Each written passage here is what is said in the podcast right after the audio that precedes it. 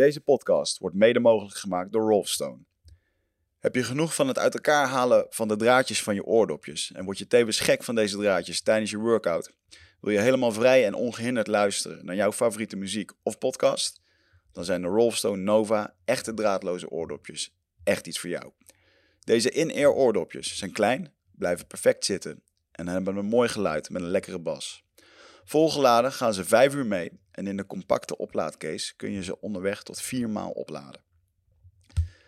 Als je de oordopjes uit de oplaadcase haalt, gaan ze automatisch aan en verbinden ze direct met je telefoon. Dus geen gedoe. De Rolfstone Nova oordopjes krijgen 5 sterren op bol.com en uitstekende reviews. Voor de scherpe prijs van 79,95 koop je ze op bol.com of op echtdraadloos.nl. Goede draadloze oordopjes zijn nu ook betaalbaar met de Rolfstone Nova. Echt draadloze oordopjes. Als je respect hebt voor anders tijd, dan uh, je wil ook graag dat hij respect heeft voor jouw tijd, toch? Nou ja, het is het uh, meest waardevolle wat je bezit natuurlijk, hè? Het is het enige wat je niet kan terugkopen. Ja, heb je dat een heel mooi anekdote over, maar... Oh, nou, dat vind ik interessant. Misschien kan ik die wel vertellen. Maak even een kleine notitie. ja, want we waren eigenlijk al een podcast begonnen. Ja, dat kan je nagaan. Uh, maar goed, dat is eigenlijk al hoe het hier altijd gaat. Maar, ja, het is uh, een rollende start. Ja. rollende start. Uh, Hi guys. Het is mooi dat je hier bent, Ronald. Vandaag hebben we in de studio Ronald Kaan. Je bent ondernemer. bekend van bedrijven zoals M&S Mode, Coolcat. Um, ja, um, laat ik het vooropstellen. Ik zei het vanochtend nog tegen mijn vriendin. Ik ben eigenlijk wel heel erg blij dat hij hier is. Met alle turbulente tijden die je de afgelopen tijd hebt gehad. waarvoor mijn dank. want ik, ik, Leuk om hier te mogen zijn. Wat ik. Um, um, je bent een succesvol ondernemer. En we hebben vaker ondernemers hier. Maar er is wel een verschil tussen iemand die uh, het op jouw niveau heeft bereikt. tot en met een. Uh, ja, de kleine succesvolle ondernemer. Dit is een, een, andere categorie. En, maar ik ben ook in eerste instantie niet echt een ondernemer. Hmm. Ik ben een creator. Ja. Ik creëer dingen. En een, een, een ondernemer maakt uit iets wat er niet was, een nieuw bedrijf. Een, een nieuwe, maar creator creëert uit iets, uit niets iets. Ja. Dus een creator is een veel. Ik ben vooral heel creatief. En daardoor, niet, daardoor gaat ook niet alles goed. Ja. Want ik ben. Um, ik ben, ik ben um, ik ervaar risico's niet altijd als risico's. Want mijn zoon is veel succesvoller. Mm. En die kan veel dingen veel beter inschatten. Dus um, zijn verdediging is veel beter. Ja.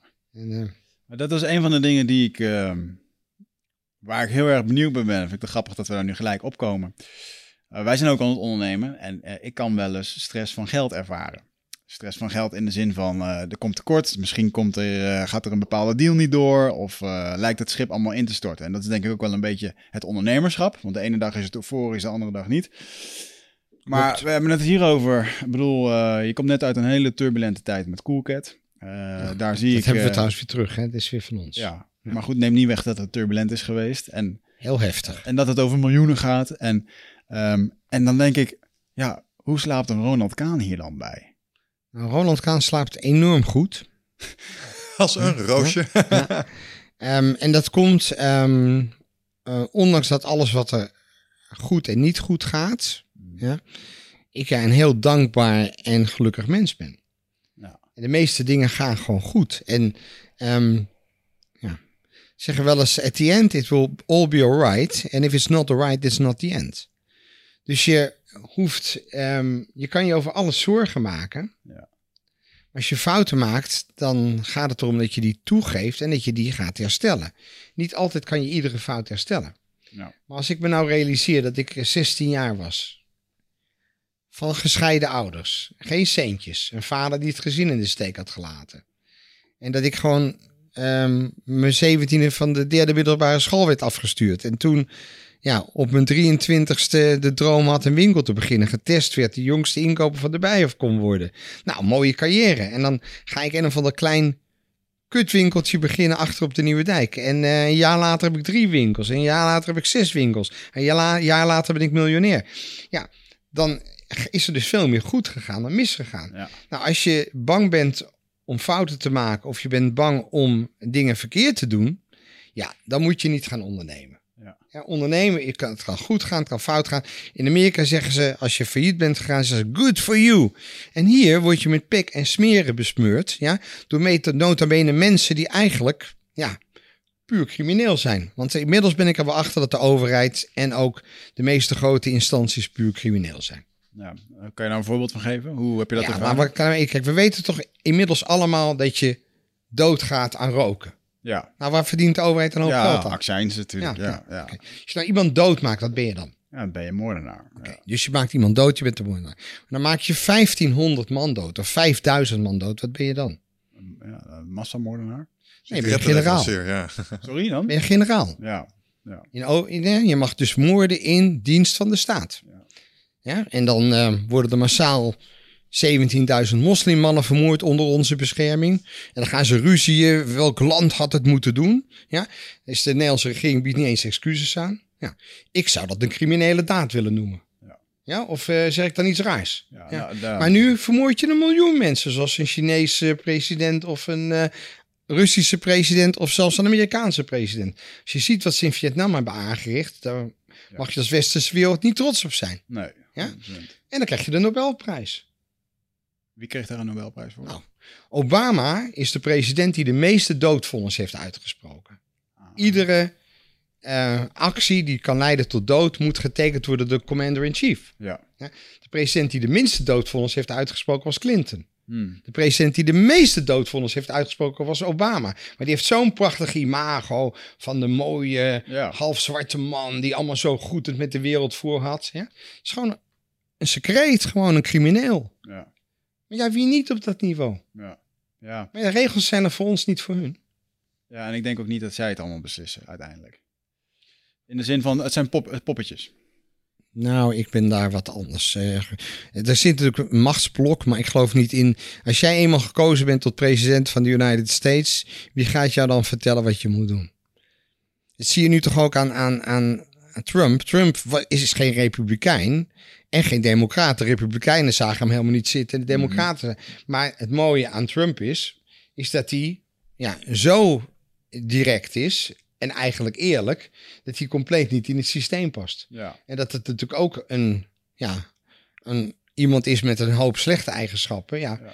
zou je haast zeggen wie niet. ja, ja maar vergeleken bij de, bij de, bij de beroepspolitici eh, vind ik het een verademing.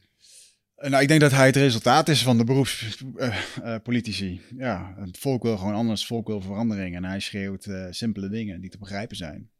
En dan word je populair. Ja. En Geen oordeel over hem, hoor, begrijp me niet verkeerd. Ik zeg niet dat ik, eh, ik ben geen fan. Maar het is allemaal zo relatief. Maar maar even terug naar. ehm, ehm, eh, laten we dan even terugblikken op eh, wat jou de afgelopen tijd is overkomen. Want je hebt toen, je bent, eh, je hebt net zelf uh, Cool Cat, dat is iets uit Maar jouw het is me natuurlijk niet overkomen. Het is mede door mezelf gebeurd. Hè? Ja. Maar ja, ne- neem ons eens mee in het, eh, in het verhaal van Ronald Kaan. Waar moet ik dan beginnen? Nou, waar je net gebleven bent met toen de zesde winkel opende, toen je miljonair werd in. Nou, ik ben, ik was, ehm, toen ik 16 jaar was, toen heb ik eigenlijk iets heel moois ontdekt. En dat, daar zijn hele grote boeken over geschreven. Misschien wel het meest frappante verhaal, wat het dichtste bij die ervaring zit, zou je The Secret kunnen noemen. Ja? Ik heb op mijn zestiende heb ik ervaren dat je ehm, een droom kunt hebben. En ik stond dus ja, voor het gaan naar de... Ik zat dus op het Amsterdamse Lyceum, in de HBS. Dat is natuurlijk wel meer dan gemiddeld eh, verstand. En natuurlijk ook vanuit een familie van echte kooplui, generaties en generaties. En vader was failliet gegaan, het gezin in de steek gelaten. En ik had een droom. En ik dacht, ja, zou het nou niet fantastisch zijn? Zat ik op dat Amsterdamse lyceum, een vrij elitaire school. Zou het niet fantastisch zijn als er een tienerkledingmerk zou zijn voor tieners die niet genoeg geld hebben, maar die er toch leuk uit willen zien. Dus echt een, ja, een goedkoop merk, maar zonder goedkoop. Een, een, een merk met heel veel value for money. Mhm.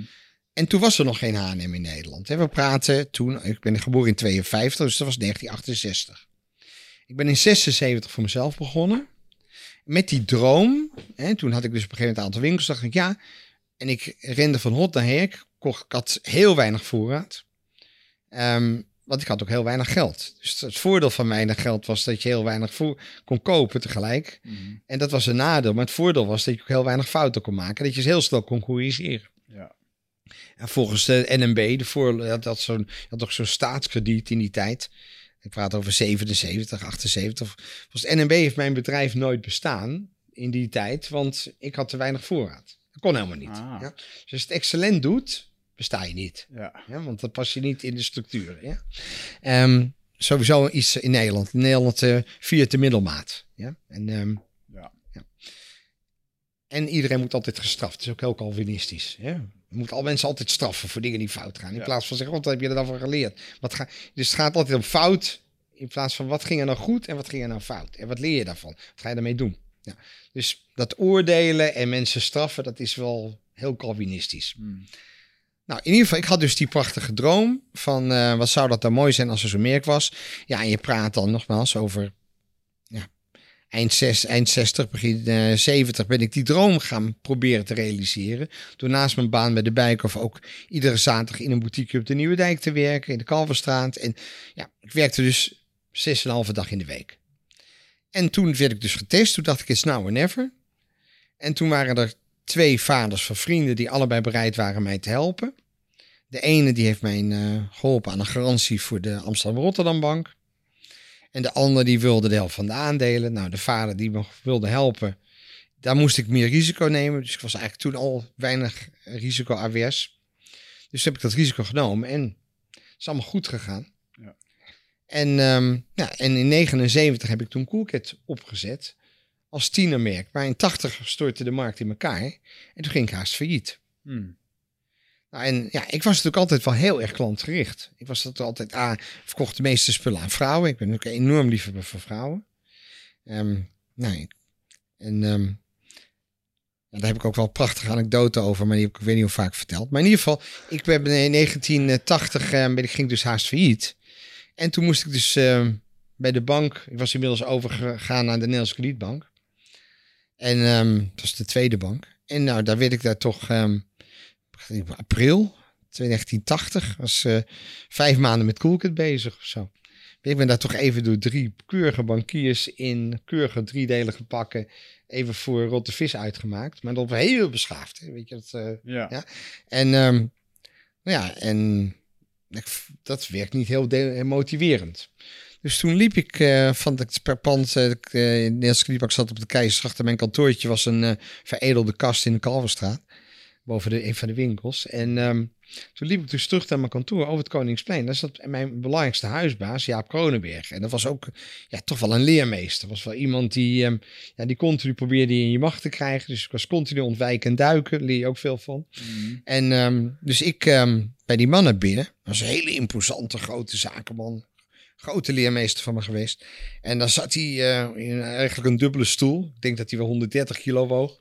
En, ehm en die wat kom je doen? Ik zei, nou meneer Kronenberg, ik weet niet of ik volgende maand huur kan betalen. Want het gaat helemaal mis. De omzetten zijn enorm. Het was echt een crisis hè, in 1980. eh, een, een, een crisis voor de consument. En dan weet, nou, ik weet niet, er wordt eh, heel weinig verkocht in de winkels. En nou, helemaal, ja, zielig doen. Ja. En zei, jongen, je bent veel te duur met al die rotzooi. Ram het eruit en betaal netjes duur. Nou, weet je, de tone of voice was niet zo mooi. Maar de boodschap was heel helder. Ja. Dus ja, voor alle luisteraars. Don't listen to the tone of voice, but listen to the message. Hè? Dus het feit dat je, dat je moet stoppen met oordelen over de toon of wat mensen zeggen, al dat ego-gedoe en al je be- beledigd voelen of wat dan ook. Compleet onbelangrijk. Veel belangrijker is, wat is de message? Wat kan je leren van, van de boodschap? Mm. Nou, dat, ehm, ja, dat ehm, ben ik toen letterlijk gaan opvolgen, dat advies. En toen, eh, na een maand, eh, was ik dus weer liquide. En twee maanden later ehm, ben ik terug ben ik naar een leveranciers toe gereisd. eh, vooral in Italië. Wat ik ook tegen de leveranciers zei, van, toen ik zo moeilijk zat. Ik zit heel krap. Die mensen die me 30% korting geven, betaal ik meteen. Nou ja, daar was haast iedereen toe bereid. Want het was, iedereen zat krap. Ja. Ja. Dus ja, ik verkocht het voor de helft, maar ik kocht het ook voor 70%. En er was natuurlijk altijd wel een reden. Weet je, mensen hadden verkeerd geleverd of maten niet of wat dan ook. Weet je. Dus mensen waren ook niet helemaal brandschoon. Nou ja, en toen ging ik dus teruggegaan eh, twee, drie maanden later naar mijn leveranciers. Die zaten allemaal met voorraden. Die kon ik heel goedkoop kopen. En toen was ik dus in eh, juli weer winstgevend. En toen heb ik me toch voorgenomen, ik moet dat hele productieapparaat in handen krijgen. Ik moet veel goedkoper kunnen zijn. Dus toen nog naast geen H&M en Zara en Primark en zo. Ik ben inmiddels natuurlijk wel links en rechts van alle kanten ingehaald. Ja. En ja, en wat je, wat je toch ziet, hè, en dat is dus ook een van de redenen waarom ehm, ondernemerschap zo moeilijk is. Um, managen is iets heel anders dan ondernemen. Managen betekent ook letterlijk in stand houden. Ja. Kijk, ik praat niet over de CEO's van grote ondernemingen, want als die niet ook heel veel manage, heel veel ondernemingsskills hebben, dan worden die, komen die ook niet op die plaats terecht. Er is niet zo heel veel verschil tussen uh, ja, directeur van een uh, groot bedrijf, CEO van een groot bedrijf en mij. Met die verstand dat ze veel grootschaliger kunnen denken en veel strategischer zijn. En ik ben een koopman met enig strategische kennis. Ja. Maar ik ben door, vanuit mijn creativiteit voeg ik natuurlijk nog wat toe. En wat ik nu heel erg leuk vind is jonge mensen coachen. En we hebben een investeringsbedrijf dat uh, mijn zoon uh, leidt. En mm -hmm. dat, uh, ja, dan zie ik dat ik wel toegevoegde waarde heb. Dat natuurlijk nog, ja, veel mensen zeggen think out of the box. En ik zeg get rid of the box. Hmm. Ja? Dus het gestructureerd zijn is heel mooi. Maar geconditioneerd denken, Ja. dat is funest. Dat zie je nu ook weer met die klimaatdiscussie. Ja. En met de milieudiscussie. Weet je, dat zijn mensen. Het, het, en we weten één ding zeker: dat alles wat ze nu weten. over 20 of 30 jaar compleet achterhaald zal Niks meer waard is inderdaad. Ja. De, ja, het is grootste, de, de meest dogmatische religie in de wereld. Weet je wat dat is? De meest dogmatische religie in de wereld. Wat is dat? Wetenschap? Bingo! Knap van je. Je bent de eerste die het zegt. Kijk. Science, motherfuckers. Hoe kwam je daarop? Want het is namelijk zo, hè? Nou ja, omdat ik ook wel heel erg bezig ben met eh, de wetenschap. Bijvoorbeeld eh, de neurowetenschap van 20 jaar geleden of van 15 jaar geleden. Die is echt allemaal ingehaald. Ehm, eh, industri- industrieel denk ik net zo. En bijvoorbeeld het, een, ja, andere systemen, zoals bijvoorbeeld het financiële systeem. Het gaat helemaal verschuiven naar zo'n blockchain-achtige constructie. Je ziet daar zulke verschuivingen in. En ik denk dat die wetenschap te grijs is. En soms... Maar- dat is ook wel de wetenschap, hè? Laten maar we dat hoort wetenschap niet dogmatisch te zijn? Is dat niet in de aard van het beestje? Waarom vind je het dogmatisch? Nou, nee, ik denk juist niet. Ik denk dat alles wat dogmatisch is, ehm, ja, enorm veel beperkingen in zich heeft. Maar wat, welk stukje van de wetenschap vind je met name dogmatisch? Ik vind de hele wetenschap dogmatisch. Het systeem. Kijk, als je leest over bijvoorbeeld een ziekte van duizend jaar geleden en nu, dan zie je dat mensen duizend jaar lang dachten het te weten. Mm. Maar als je ziet, bijvoorbeeld eh, op het gebied van kanker, wat er de laatste tien jaar, tien jaar geleden werden mensen met allerlei vormen van kanker nog met chemo behandeld. Inmiddels weten we dat een heleboel van die vormen van, van kanker helemaal niet te behandelen zijn met chemo. Mhm. Nou, maar er zijn wel mensen, heel veel mensen stuk gemaakt. Er is ook heel veel mensen. Ik bedoel, het, ik zeg niet dat die mensen het doen vanuit verkeerde intentie. Mhm. De intenties zijn vaak heel mooi. Maar er is een soort enorme groepsdruk. Ja? Je ziet dat mensen zijn kuddedieren en die lopen allemaal achter elkaar aan. Dat zie je nu ook in, in, ja, in, in, de, in het minderhedenbeleid. Ja? Het feit dat wij anderhalf miljoen moslims hebben in Nederland maakt dat enorme macht. Maar die anderhalf miljoen moslims worden geterroriseerd door een hele kleine groep van fanaten moslims. Een vriendje van mij, Najib Amali, zijn ze echt bij op de stoep gaan zitten. Van, hey brother, je mag geen grapjes maken over, eh, over de islam. Hè? Die gewoon, dus de vrijheid, ja, om t- ja, te doen. Ja, die man wordt, kan dus een heleboel dingen niet zeggen en niet doen. Want anders wordt hij er door zijn eigen achterban op afgerekend. Nou, dat is zijn dingen. En ik pak maar een voorbeeld. Hè. Ik, ehm, Het eh, misschien wel heel beladen om nou moslims te noemen. Maar ehm, het is een voorbeeld van groepsdruk. Nou, dat geldt natuurlijk voor ja, iedere religie. Hè? Democratie is een religie. Hè? We zitten aan het einde volgens van mij van de oude vorm van democratie. Met de huidige middelen zou de burger veel meer inspraak moeten hebben. Maar dat wil de politiek niet. Want wij zijn dom, stom, domme, stomme mensen. En, en zij weten het. Ja? En als wij niet stemmen zoals zij willen, dan gaan ze proberen dat te manipuleren. Dus ja, echte democratie bestaat niet. Ja, het- vind je dat terecht? We hebben die vraag hier wel eens eh, eerder besproken met onder andere Marianne Thieme. Waarom, het is toch niet zo, waarom is het niet mogelijk dat met het internet er een systeem denkbaar is waarbij is je op regionaal niveau kan stemmen over de eh, allocatie van budgetten? Ik noem maar iets. Ja, maar niet alleen op regionaal niveau, ook belangrijke beslissingen. Kijk, en wat gebeurt er? De politiek manipuleert de burger, Mhm. legt het ze niet goed uit. En dan is de burger stom als ze niet doen wat de politiek wil. Leg het dan goed uit. Leg dan goed uit waarom je vindt dat bepaalde milieuzaken. Maar onderbouw het. Wat ik ook vaak tegen mijn creatieve mensen zeg in mijn team. Dan roepen ze: ja, geel wordt heel groot. Ik zeg: oké, onderbouw het dan. Hè? Laat me plaatjes zien van toonaangevende merken waarin heel veel geel komt. Als je het me bewijst, ga ik ermee. Dan is het oké. Ja? Maar bewijs je het niet, dan is het gewoon een gevoel. Ja, sorry, maar ik ga toch niet de banen van een heleboel mensen riskeren op jouw gevoel. Nee. Ja? Dus het gaat erom dat je een stelling kunt onderbouwen, kunt bewijzen. Nou, dat hoort de politiek ook te doen. Ja. Maar kijk, of we hebben een democratie of we hebben hem niet. Maar een democratie, net als ieder systeem dat zich niet aanpast en niet vernieuwt. Dat dus eigenlijk bestaat de politiek al niet meer. Je ziet wat de politiek met onderwijs doet. En, met, de- met, hè? en ik, kijk, ik klaag niet, hè, want Nederland heeft een, is een geweldig land. Met heel veel dingen die veel en veel beter gaan dan een hoop andere landen. Dus we boffen enorm dat we hier wonen. Maar wat ik wel jammer vind, is dat we heel veel van onze voorsprong kwijtraken. Omdat we niet meer creatief zijn, niet meer innovatief. En vooral omdat we heel dogmatisch bezig zijn en heel erg geconditioneerd. Ja. Nou, dat kan veel beter. Maar dat geldt natuurlijk ook voor ondernemerschap. Ja, nou, ik heb daar echt wel eens over na zitten denken hoor. Over wat, wat, wat zou er gebeuren op het moment dat je burgers via hun DigiD toegang zou geven tot een website. En dan zouden ze op bepaalde thema's gewoon hun stem mogen uitbrengen. En het grootste, eh, het, het, zeg maar, dat, die optie waar de meeste stemmen voor zijn, die voeren, die voeren we uit. Dat moet te doen zijn. Stel ja, maar dan moet voor. je wel quota hebben. Want kijk, je, je hebt altijd kleine groepen actievoerders. Kijk, vooral de fanatieke mensen. Hè, de, de, de, die zijn veel eerder tot actie bereid dan de, een hele grote groep burgers. Mhm. Dus ik ben geen voorstander van het feit dat we kleine pressiegroepen het beleid voor iedereen laten bepalen. Wat nu in wezen in de politiek ook al gebeurt. Dat is hè? een politieke partij volgens mij, ja. Ja, dus ik denk dat je het juist breder moet trekken. Dus ja, ik geloof, je moet verkiezingen houden voor een bestuur. Mhm. Maar vervolgens moet je een, aantal belangrijke afspraken, zoals bijvoorbeeld grote uitgaven, budgetten. eh, gaan we wel of niet van het gas? Ehm, grote, invloedrijke, belangrijke beslissingen. Ja? Die moeten politieke partijen goed onderbouwen.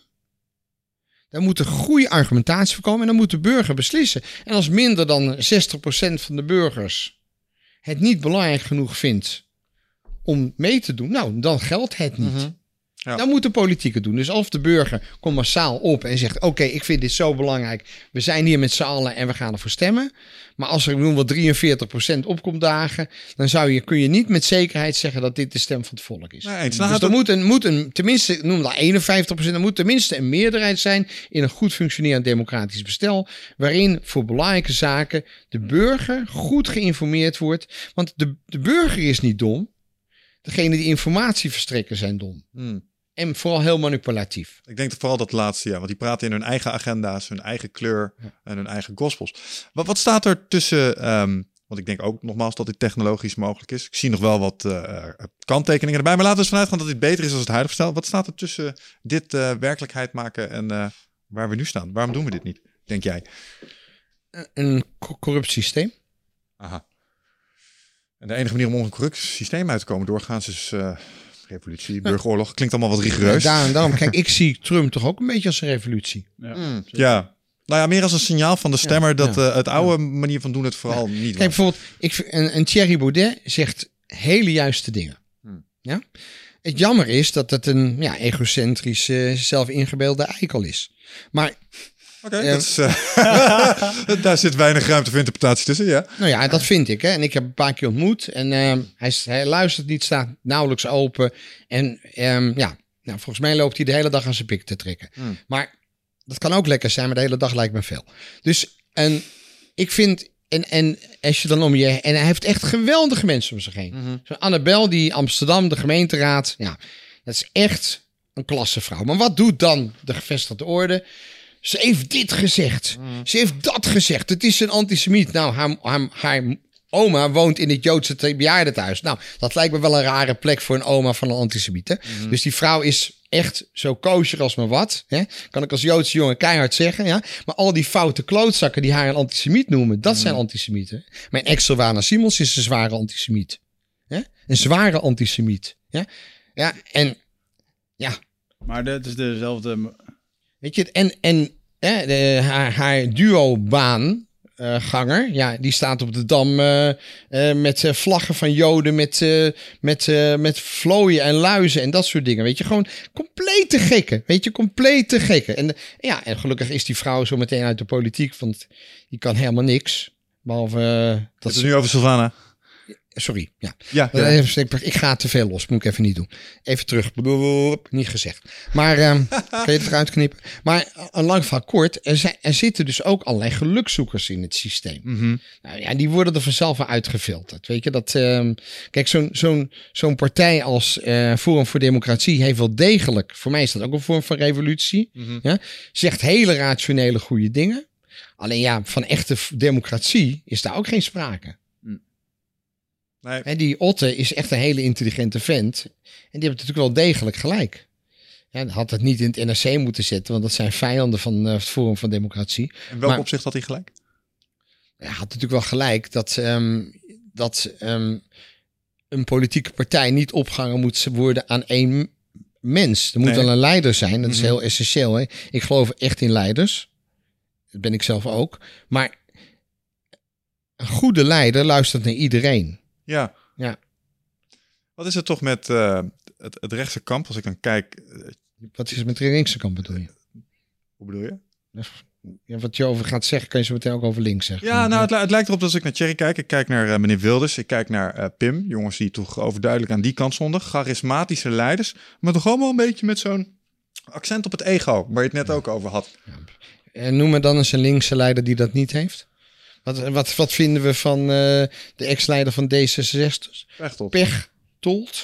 Tot. Pechtold? Ja. ja, ja. Ja, Ja. eh, ik denk dat als je kijkt naar wat hij feitelijk heeft gedaan destijds met het appartement, dat was niet zuiver. Kun je iets van vinden. Maar als ik kijk naar hoe hij zich persoonlijk manifesteerde, vond ik het minder, minder op het scherp van de Zou ik snede. eh, mogen vermoeden dat jij links stemt? Eh, nou, dat valt de laatste tijd best wel mee. Ik heb wel op D66 gestemd in het verleden. Maar, maar, ja, maar- ik maar zou het zo kunnen zijn dat jouw interpretatie enigszins beïnvloed wordt door jouw levensvisie? Door jouw conditionering?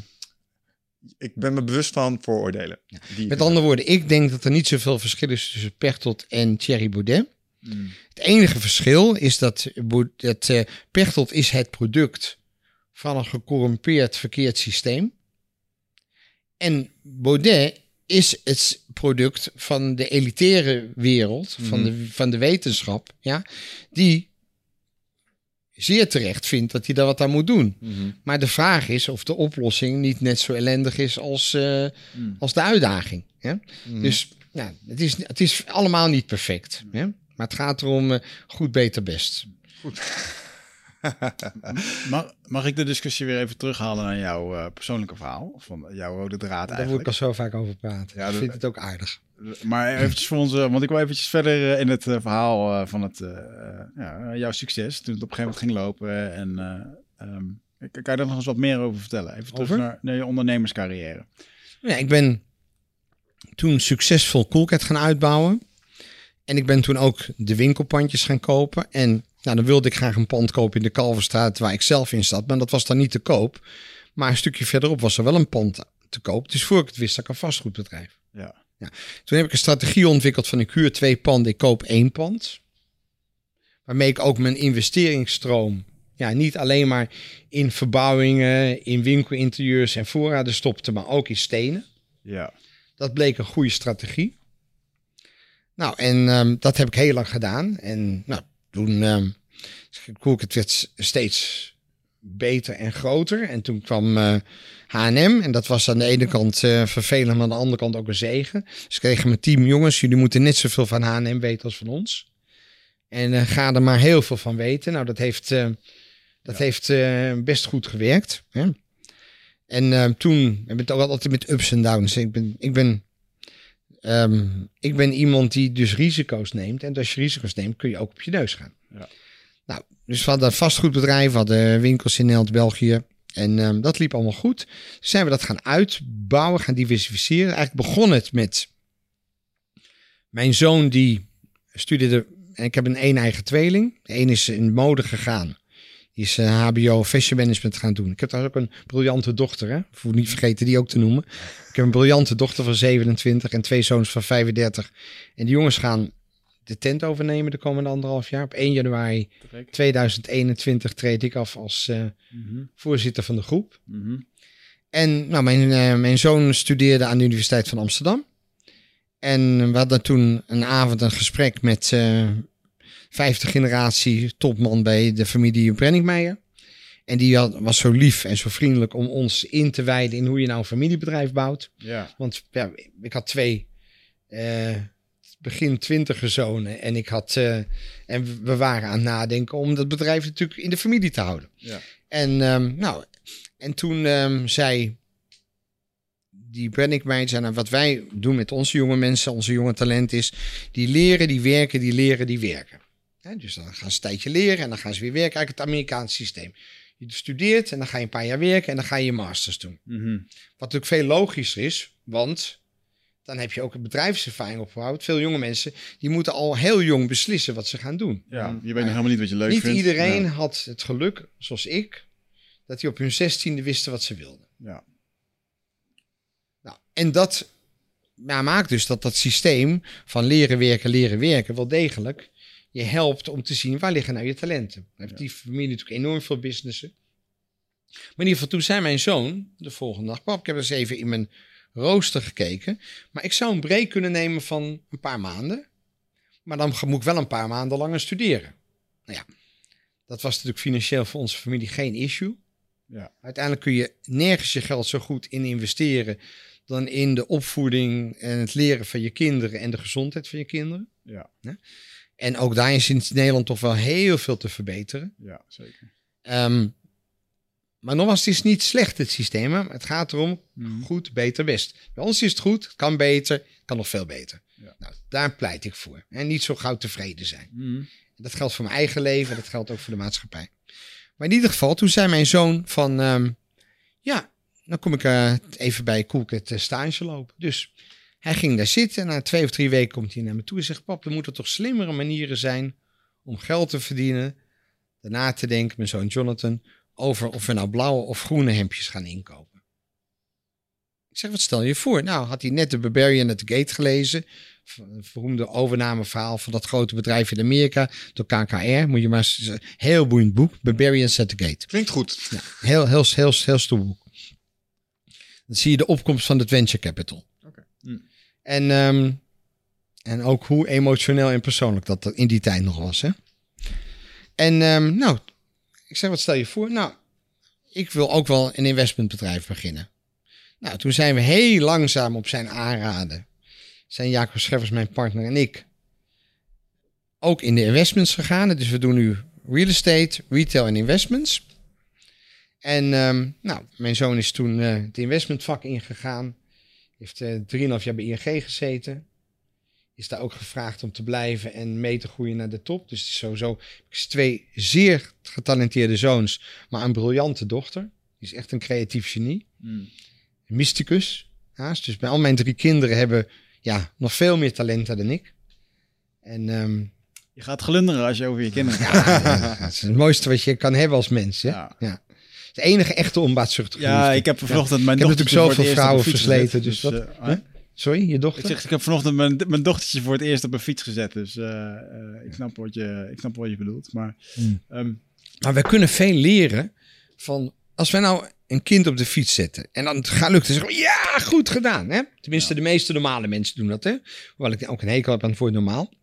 Maar de meeste mensen zijn positief geladen en zijn dan blij als iemand iets doet en belonen dat. Hè? Ja. Die hele manier van mensen belonen, mensen positief benaderen over successen. Dus successen vieren. Dat zouden we in de maatschappij veel meer mogen doen ja, elkaar positief benaderen. Ja, god, die stomme kaan, eh koelkens is failliet gaan. Of hé, wat knap, heeft het teruggekocht. Ja. Weet je, het, het, ehm, Of hij pakt het weer beet. Of hey, MS-mode ging niet goed. hè. hij neemt weer het risico, stopt er weer 20 miljoen in. Maar, het, maar mensen zijn veel meer gefocust op wat er nou niet goed gaat. Ja. ja, ja ik heb een scheid aan hoor. Begrijp me niet verkeerd, hè? Want ik, ik ben mijn eigen judge. Ja? Mhm. Maar, en mijn reputatie is nog steeds prima. Maar die mentaliteit, daar zouden we wel wat aan kunnen doen. Ja. Nieuws van de vooruitgang. Ja. Op, ja, dat hoor je op Sublime FM. Hè? Ja. Niks van inderdaad. Ik vind het een mooie kreet. Ja, inderdaad wel. Heb jij je ooit wat aangetrokken? Je, je lijkt nu niet als... Je, ja, je lijkt me alsof je weinig aantrekt van de buitenwereld. Is dat een Nou- bepaald schild wat, wat Ronald Kaan om zich heen heeft gebouwd door de jaren Ja, heen? kijk, Roland Kaan is inmiddels 67. Ja. Die heeft een, ja, meer bereikt in zijn leven dan hij ooit kon dromen. Heeft met meer bijzondere mensen om de tafel gezeten. Heeft eh, een leven vol eh, plezier, ehm, seks, drugs en rock'n'roll. Ja? Niet zoveel drugs trouwens. En fuck you money. En, en, dat ook, en, die andere drie dingen en, en- Ja. en ook wat fuck you. man. Maar is zich ook gaan realiseren ehm, dat, er enorm, dat we enorm verkeerd focussen.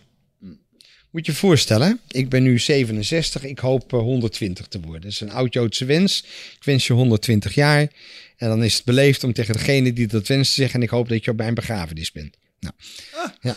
Dus, eh, ja. Leuk, ja. dus ehm, ehm, Hmm. want het, kijk, het leuke aan onze cultuur is eh, dat wij om onszelf kunnen lachen.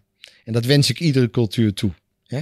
Meer zelfspot, meer relativeringsvermogen en, ehm, en minder alles wat je zelf gelooft of denkt voor waarheid aannemen. Hmm.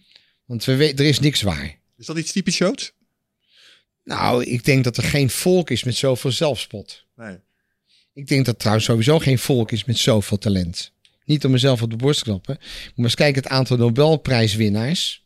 Ja? Het aantal muzikanten.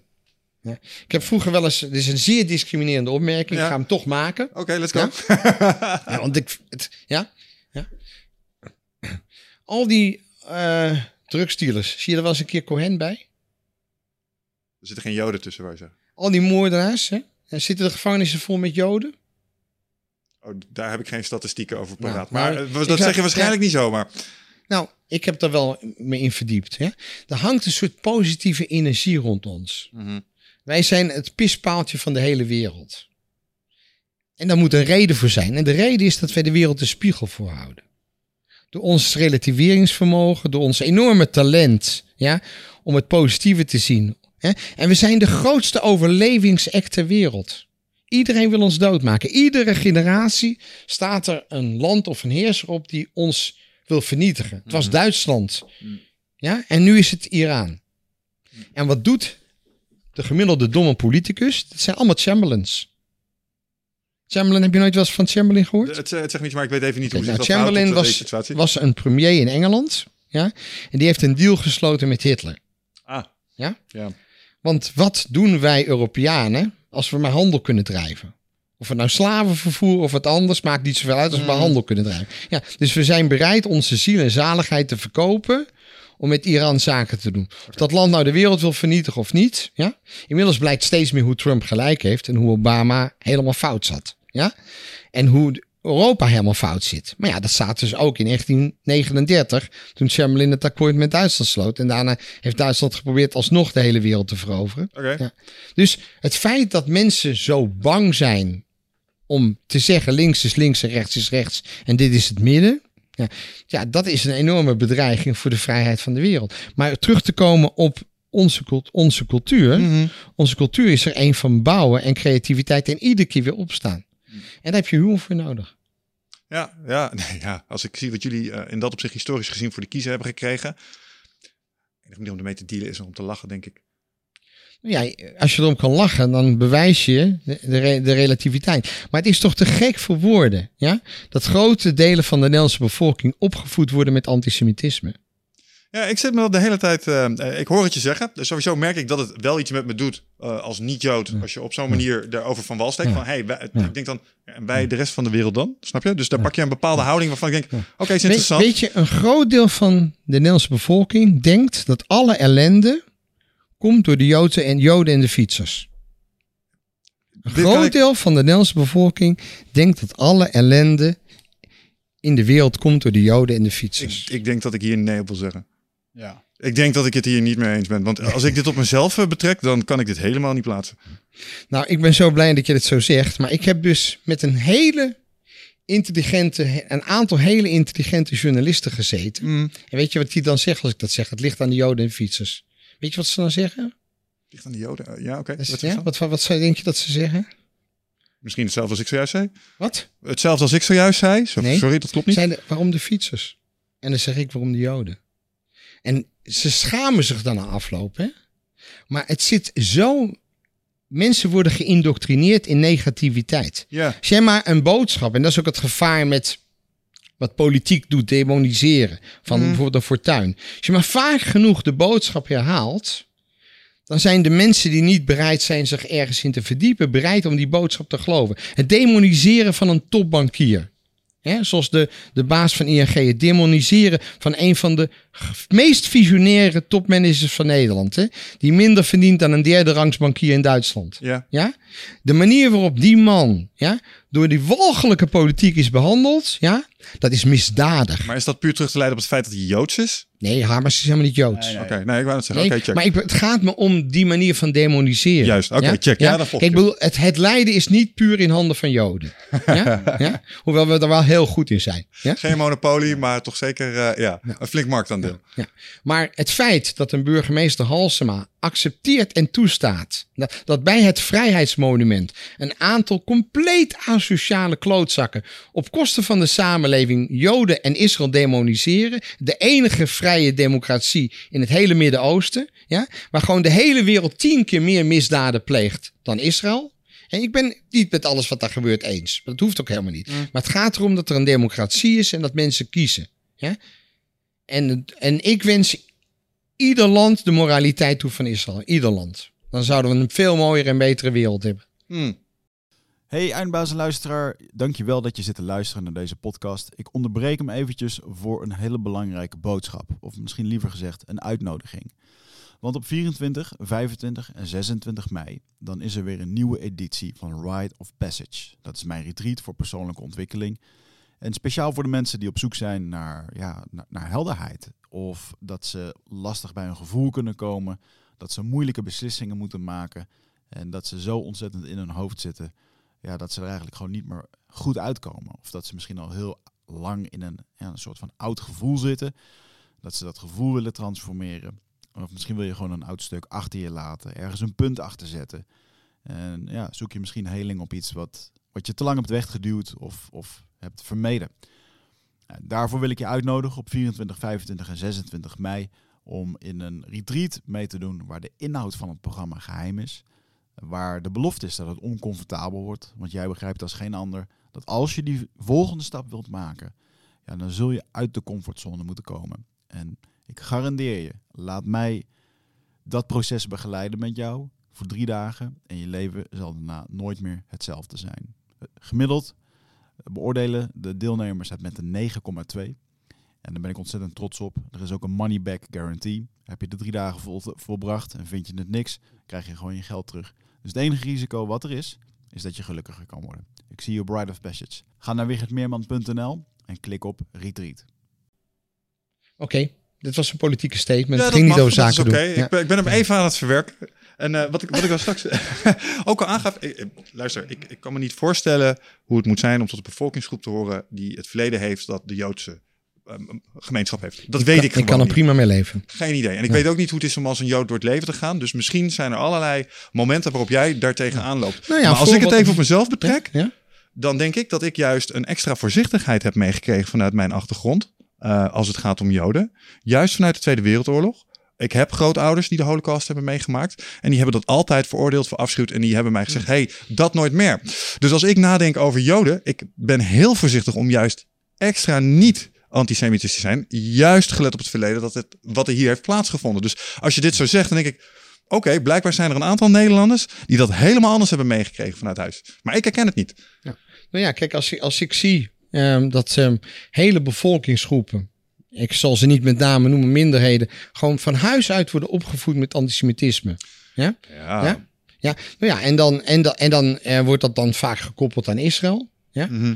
Maar, ze, maar er Er worden gewoon, het, gewoon Joden op straat, omdat ze een keppeltje dragen, gewoon door dit tuig gewoon beetgepakt. Hè? En één voor één zijn ze zo laf als maar wat, maar in groepjes zijn ze wel gevaarlijk.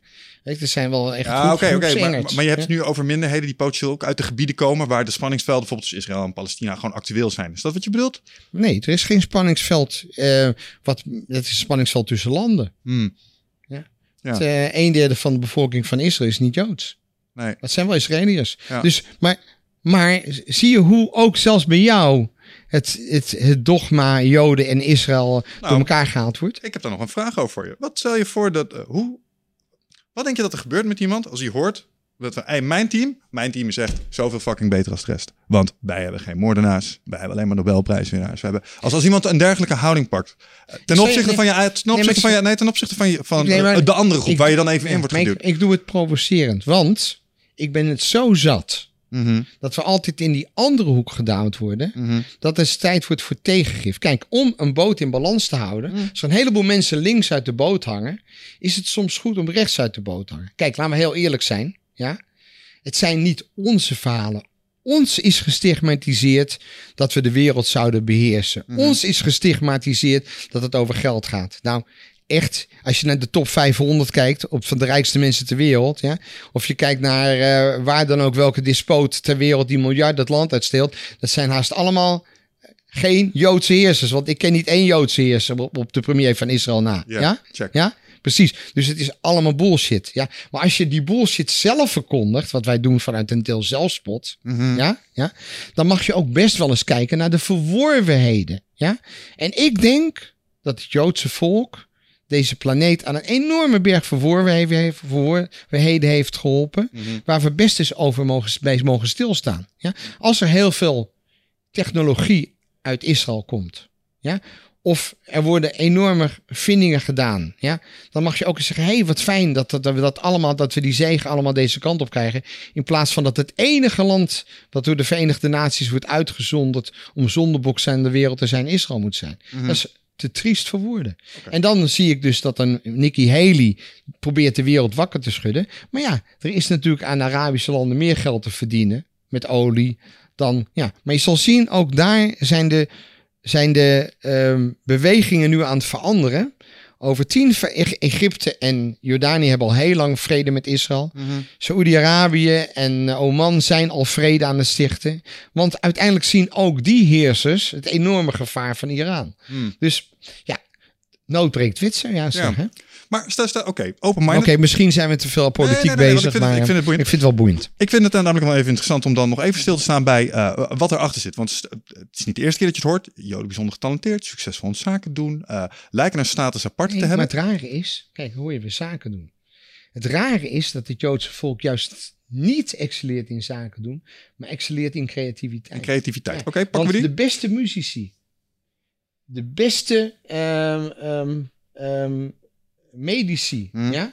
de beste wetenschappers, daar zijn Joden oververtegenwoordigd. Maar die, die dingen En die... het komt ook door hun multiculturele cultuur. Hè? Ja, want ik, ik zit dus te Want zoeken dat naar de... het ook wel heel bijzonder. hè. Er zijn namelijk, er is geen Joods ras. Er zijn zwarte Joden.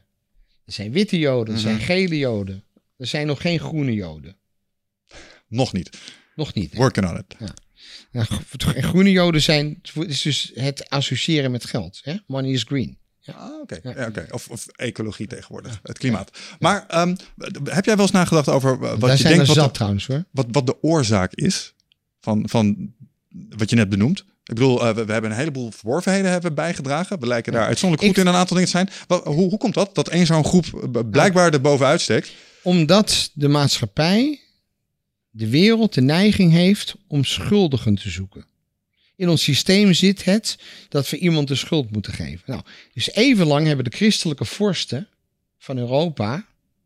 Het feit dat iemand dus niet christelijk was. De vorst bepaalde vroeger wat het volk moest zijn. Mhm, mhm. Ja, dat kunnen we ons nu nauwelijks voorstellen. Ja, Alsof van als ik christen ben, zijn jullie het allemaal. Ben ik katholiek, zijn jullie het allemaal. Prima, dat Ja, was ja, letterlijk. ja? ja. Oké, wat natuurlijk een bizarre situatie is door ogen van dit moment. Ja.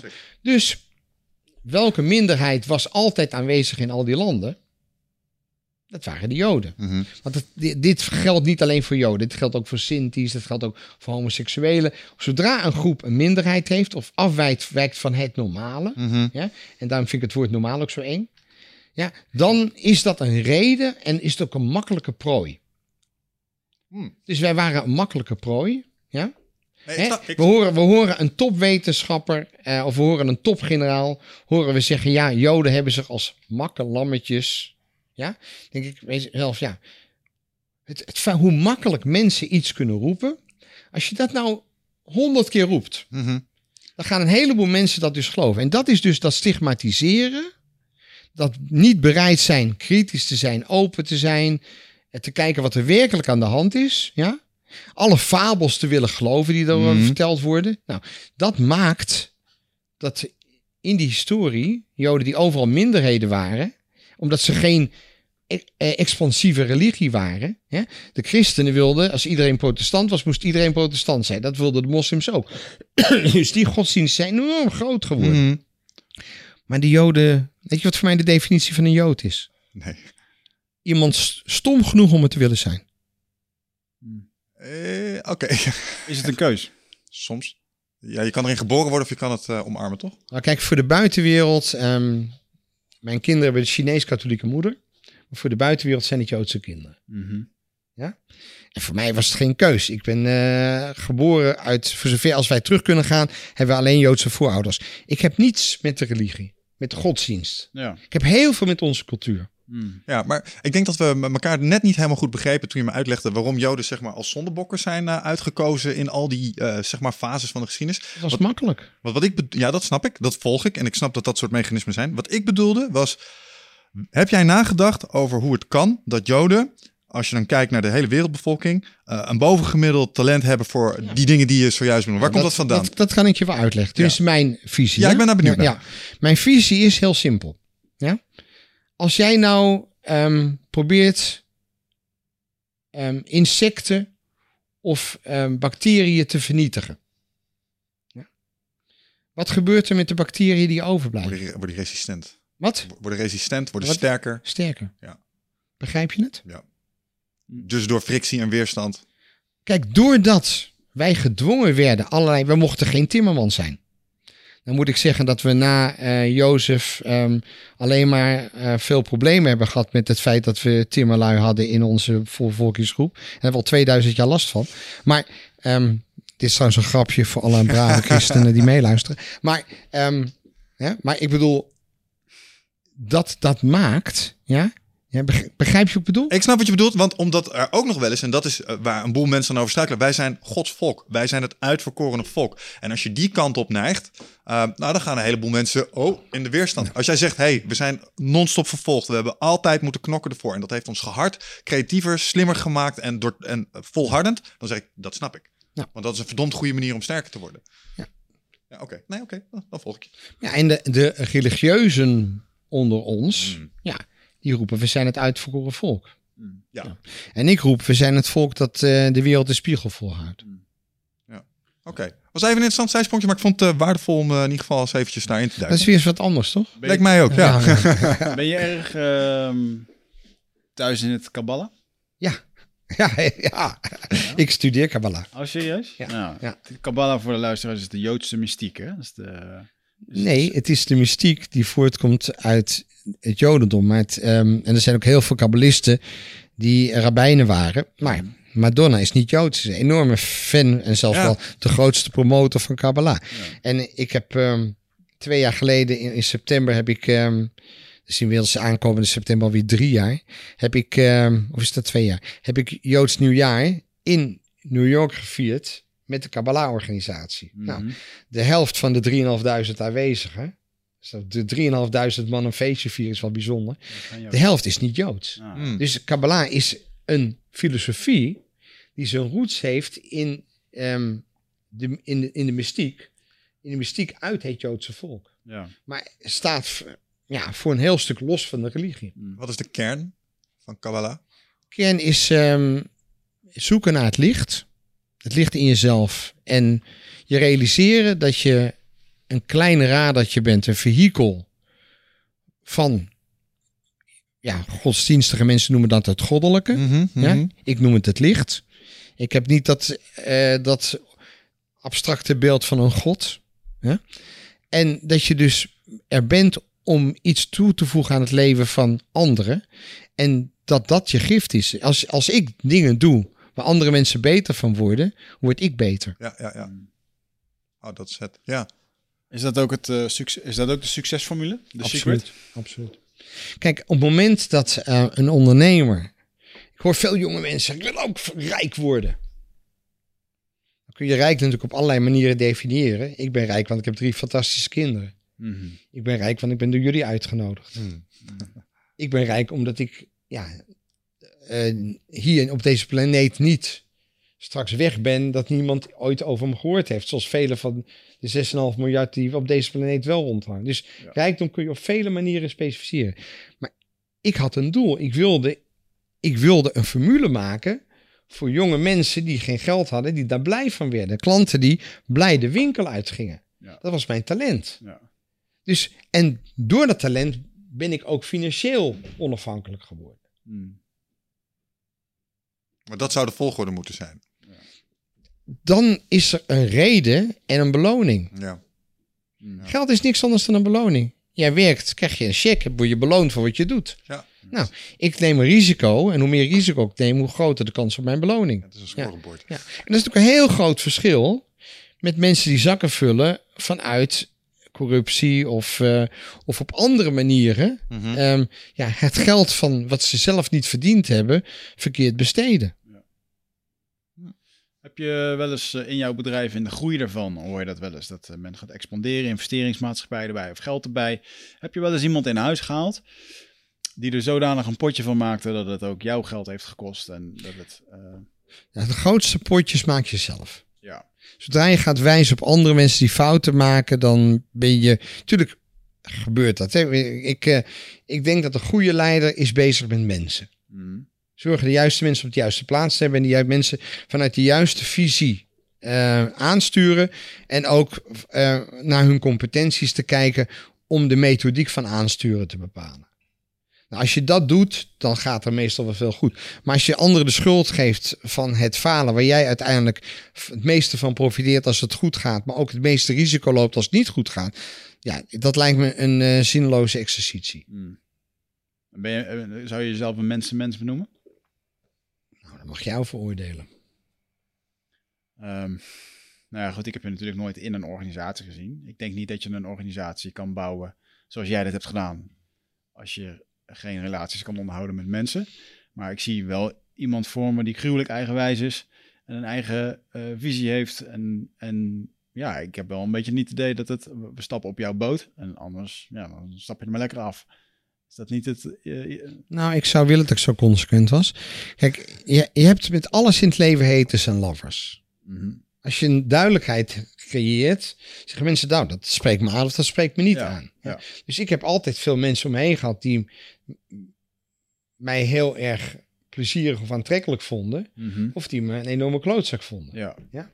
Hoewel ik niet zoveel vijanden heb. Maar ik heb wel, ja, trouwens wel, toen met de Zesdaagse Oorlog kreeg ik dus 2 tot 300 bedreigingen, waaronder doodsbedreigingen, omdat ik dus een pro-Israël standpunt had. Mhm. Nou, het feit dat je dat dus, dat dat kan gebeuren, Ja. dan is er toch wel wat mis aan deze maatschappij. Ja. Het feit, Nee, het feit dat, wat ik- ik denk dat een van de eerste dingen die er zou moeten veranderen, is dat je niet langer anoniem op internet kan. Als jij iets wil roepen, ja. dan moet je dat met naam en toenaam roepen. Dus ik vind dat er een internetpaspoort moet komen voor iedereen. En dan mag je roepen wat je wil. En dan ben je ook verantwoordelijk voor wat je roept. Ja. Ja. Maar nu komt het. En ja, als je ook de politiek hoort, ja, nou, die nemen dat helemaal niet meer serieus. Maar ja, je moet het wel serieus nemen. Je moet juist het gevaar, de ondertoon van dit gevaar, is dat mensen de meest walgelijke dingen over anderen kunnen zeggen, anderen kunnen beschadigen. Kijk, niet iedereen staat zo sterk in zijn schoen als ik. Nee. Nee, eens. En, eh, Dus dat- heel veel mensen worden beschadigd door deze ja, walgelijke manier van met elkaar communiceren. En dan moet je dat soort verkeerde elementen. En als je dat met de wortel uitroeit. Ja, dan kan het niet groeien. Het is onkruid. Mhm. Ja. ja, ik denk dat dat klopt. Eh, we hebben daar zelf ook wel eens aan het ontvangende eind van gestaan. Ehm, ik bedoel, wij, eh, wij publiceren content. Daar krijg je ook reacties op. En daar worden ook wel eens meningen geventileerd. En die zijn niet altijd even lief. Soms vinden mensen iets van wat wij doen. En wat ons dan altijd wel opvalt, is dat daar soms dingen worden gezegd waarvan we redelijk zeker weten dat als je voor me zou staan en we zouden elkaar aankijken, zou je misschien de inhoud nog wel, maar je zou het zeker niet in deze vorm doen.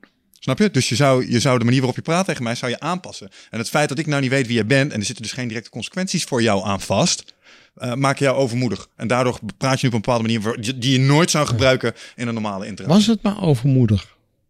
Het is niet eens overmoedig, het is walgelijk. Die dingen kunnen hand in hand gaan. Wat? Die dingen kunnen hand in hand gaan.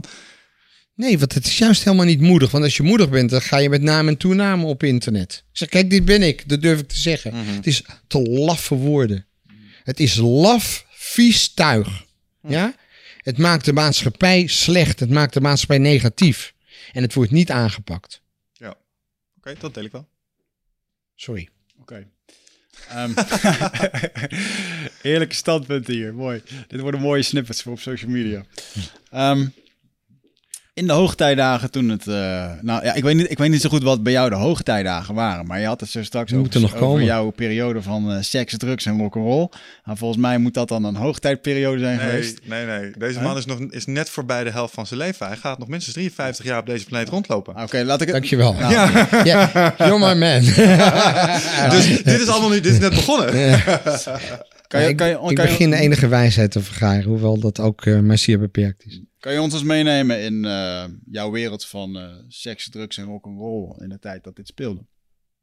Nou, kijk, ik heb natuurlijk een fantastisch leven gehad. En nog steeds. Ik heb een fantastisch leven. Ik ontmoette al heel jong de vrouw met wie ik kinderen kreeg. En we hadden best een, een relatief open en vrije relatie. Ik heb daar enorm veel aan gehad. Ze was echt mijn maatje en mijn beste vriendin en, eh en godin. En een zo, stoer als een tijger. En eh, een briljante vrouw met een geweldige smaak.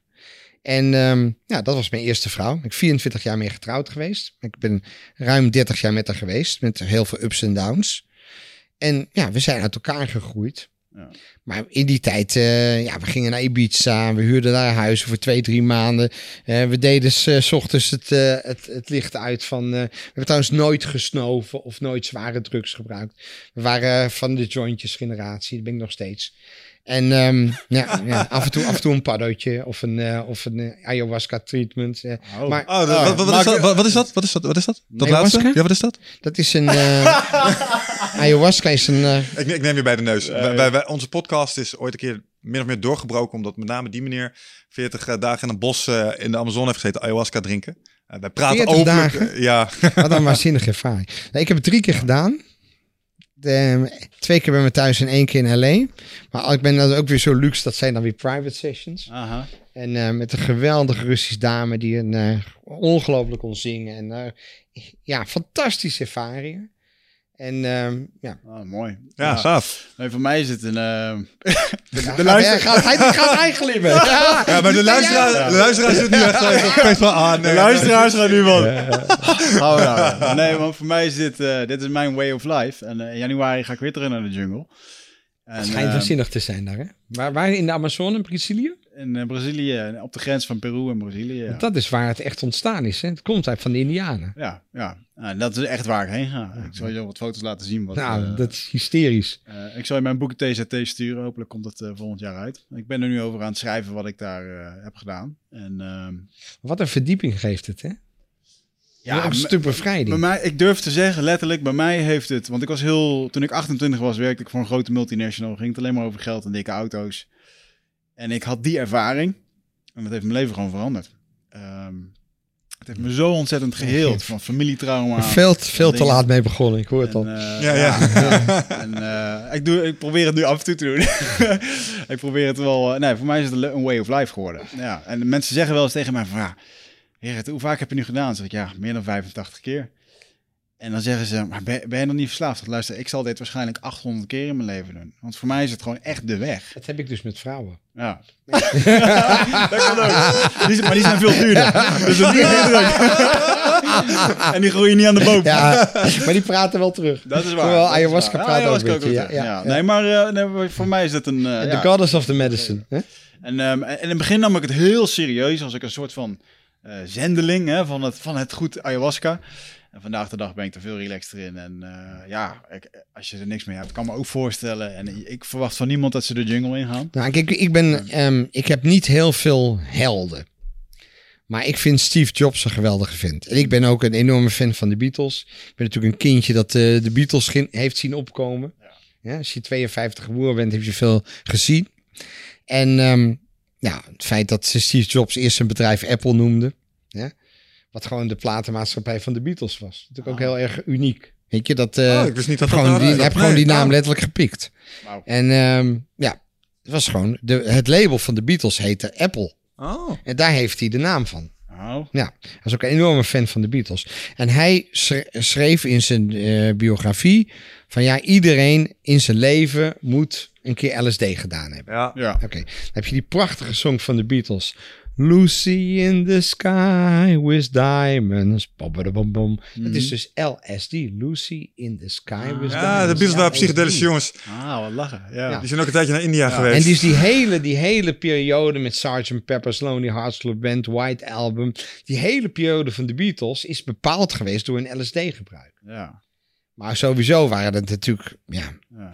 verlichte meesters in de cultuur en in de kunsten. En met zoveel humor en zoveel zelfspot. En, ja, dus de Beatles, maar ook Steve Jobs waren voor mij voorbeelden. Zoals ook Johan Cruijff een voorbeeld was. En ja, als je dan... Dus ik dacht, ik ga een keer LSD doen. Dat ga ik een keer meemaken. Mhm, Misschien ga mhm. ik dat nog steeds wel een keer doen. Maar wat me daar tegen van tegenstond, is dat het chemisch is. Mhm. Nou, en toen kwam ik dus in aanraking met... Ik zit in een anti-aging project in eh, Amerika. En in mijn anti-aging eh, team zat een Russische dokter. Die Chinese medicijnen deed. En we raakten daar zo... En ik werd er steeds mee, meer mee bevriend. Ik kreeg hier vier keer per jaar op een check-up eh, in, in Hollywood... waar echt de groten van de aarde zitten bij... Er zijn een paar van die anti-aging gurus. Ja, ja. En hij is er één van. En, ehm, en die, er zitten echt de grote der aarde komen bij hem. En ik denk dat de methodiek ook wel werkt. Als ik mezelf zelf zie met 67, dan ben ik toch wel wat beter in shape dan de meesten. Ja. Maar daar moet je zelf ook wel heel veel voor doen. Het is niet dat het cadeau komt. Niks Aha. komt cadeau. Ja, al het succes komt door heel hard werken. Eerst talent, maar dan moet je ook heel hard willen werken. Aha. Ehm, maar in, in ieder geval, toen kwam het dus op ayahuasca. En toen vertelde zij, net als jij, dat ze dat heel vaak gedaan had. Het veel problemen gehad. Ze was nu bezig eh, een eigen praktijk op te zetten. Maar werkte dus ook in dat team eh, bij Mike Carragher, mijn anti-aging dokter. En, ehm, nou, en die introduceerde mij dus, ik denk dat zal zijn geweest vier, vijf jaar geleden. Die introduceerde mij dus met ayahuasca Mhm. was een andere, was een Oekraïense dame. Kira heette ze. En die, eh, daar heeft een, eh, via Airbnb hebben we een uh, villaatje gehuurd in de Valley. Nou, en zij was dus een medicus. Dus ik zei, nou, ik wilde wel graag dat je erbij bent, want dan voel ik me veilig. Dus toen- Mhm. toen zijn we ayahuasca gaan doen met z'n drieën. Nou, Ja. Onvergetelijke ervaring. En dan ook gewoon dat je eerst drie doelen bepaalt. Die doelen ook uitspreekt. Hè? Mhm. Ik geloof dus ook heel erg dat je, als je iets wil, dat je dat eerst in je hoofd vormgeeft. Dat je dat dan naar buiten brengt, opschrijft, uitspreekt. En zo vaak mogelijk herhaalt. Dat het ook een soort werkelijkheid wordt. Maar dan kan het universum of God of net wie je wil, hoe je het noemen wil, kan jou helpen in je tocht Ja. om dat te bereiken. En ayahuasca heeft mij dus ook geholpen een aantal blokkades weg te nemen.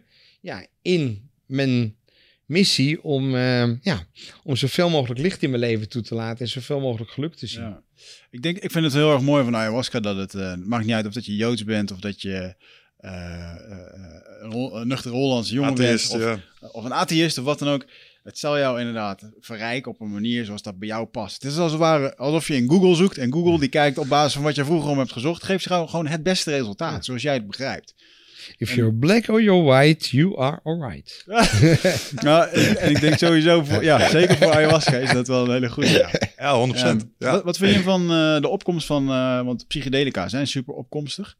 En eh, van jij noemde alle- net een aantal dingen. Hè, dat Van je, alle tijden. als je, het is Ja. van alle tijden, maar het, heeft nu, het is alleen een neem, renaissance. neem ik wat het voor, mooie is van... Kijk, er zitten voor- en nadelen aan alles in het leven. Mm, Maar het voordeel van die social media is dat dingen heel snel gehyped kunnen worden. Ja. Heel snel beschikbaar zijn voor, door, voor velen. Mhm. Eh, maar ook hier heb je dus veel kwakzalvers. Ja. Dus ook, ehm, ook daar hier moet je natuurlijk zorgen dat je je weer goed informeert. En zorgt dat je ja, Ja, Maar, maar, ik doe dat, dat soort dingen dan high-end. En Ja. dat is dan net even leuker dan low-end. Ja, ja. Met zijn 25 in een zaal liggen kosten. Zou je dan willen, zou je, eh, wat, zou je de, de, de psychedelische ervaring, of het nou mushrooms is of ayahuasca of wat dan ook, zou je dat eens onder woorden kunnen brengen op jouw manier? Wat is de psychedelische ervaring? Sleutel naar vrijheid. Ja, en waarom? Omdat het je brengt op plaatsen waar je nog niet eerder bent geweest. Ja. Het geeft je eh, inzichten, het geeft je verruiming van geest. Het eh, helpt je te stoppen met oordelen. Ja. En, het, ehm, en ook oordelen over jezelf. Ja. ja Want eh, de meest negatieve oordelen die je mens kan vormen is... Kan je nagaan hoe ze over anderen praten, maar kan je nagaan hoe ze over zichzelf denken. ja. Hoe meer mensen oordelen over anderen, hoe meer dat wat over hun zegt. Ja. Ja. Dus ja, ik denk dat het ja, vooral verruiming is. Maar het zijn ook verruimende middelen. Ja, ja. En heb je een idee dat, eh, heeft het je ook geholpen in je ondernemerschap? Ja, ik ben een creator. Ja, Dus hoe vrijer je kan denken, hoe vrijer je kunt creëren zonder grenzen of begrenzing. Ja, hoe, ja, hoe meer je kunt eh achieven, Ja, ja. Hè, bereiken. Heb je het wel eens met een traditionele shamaan gedaan? Nee.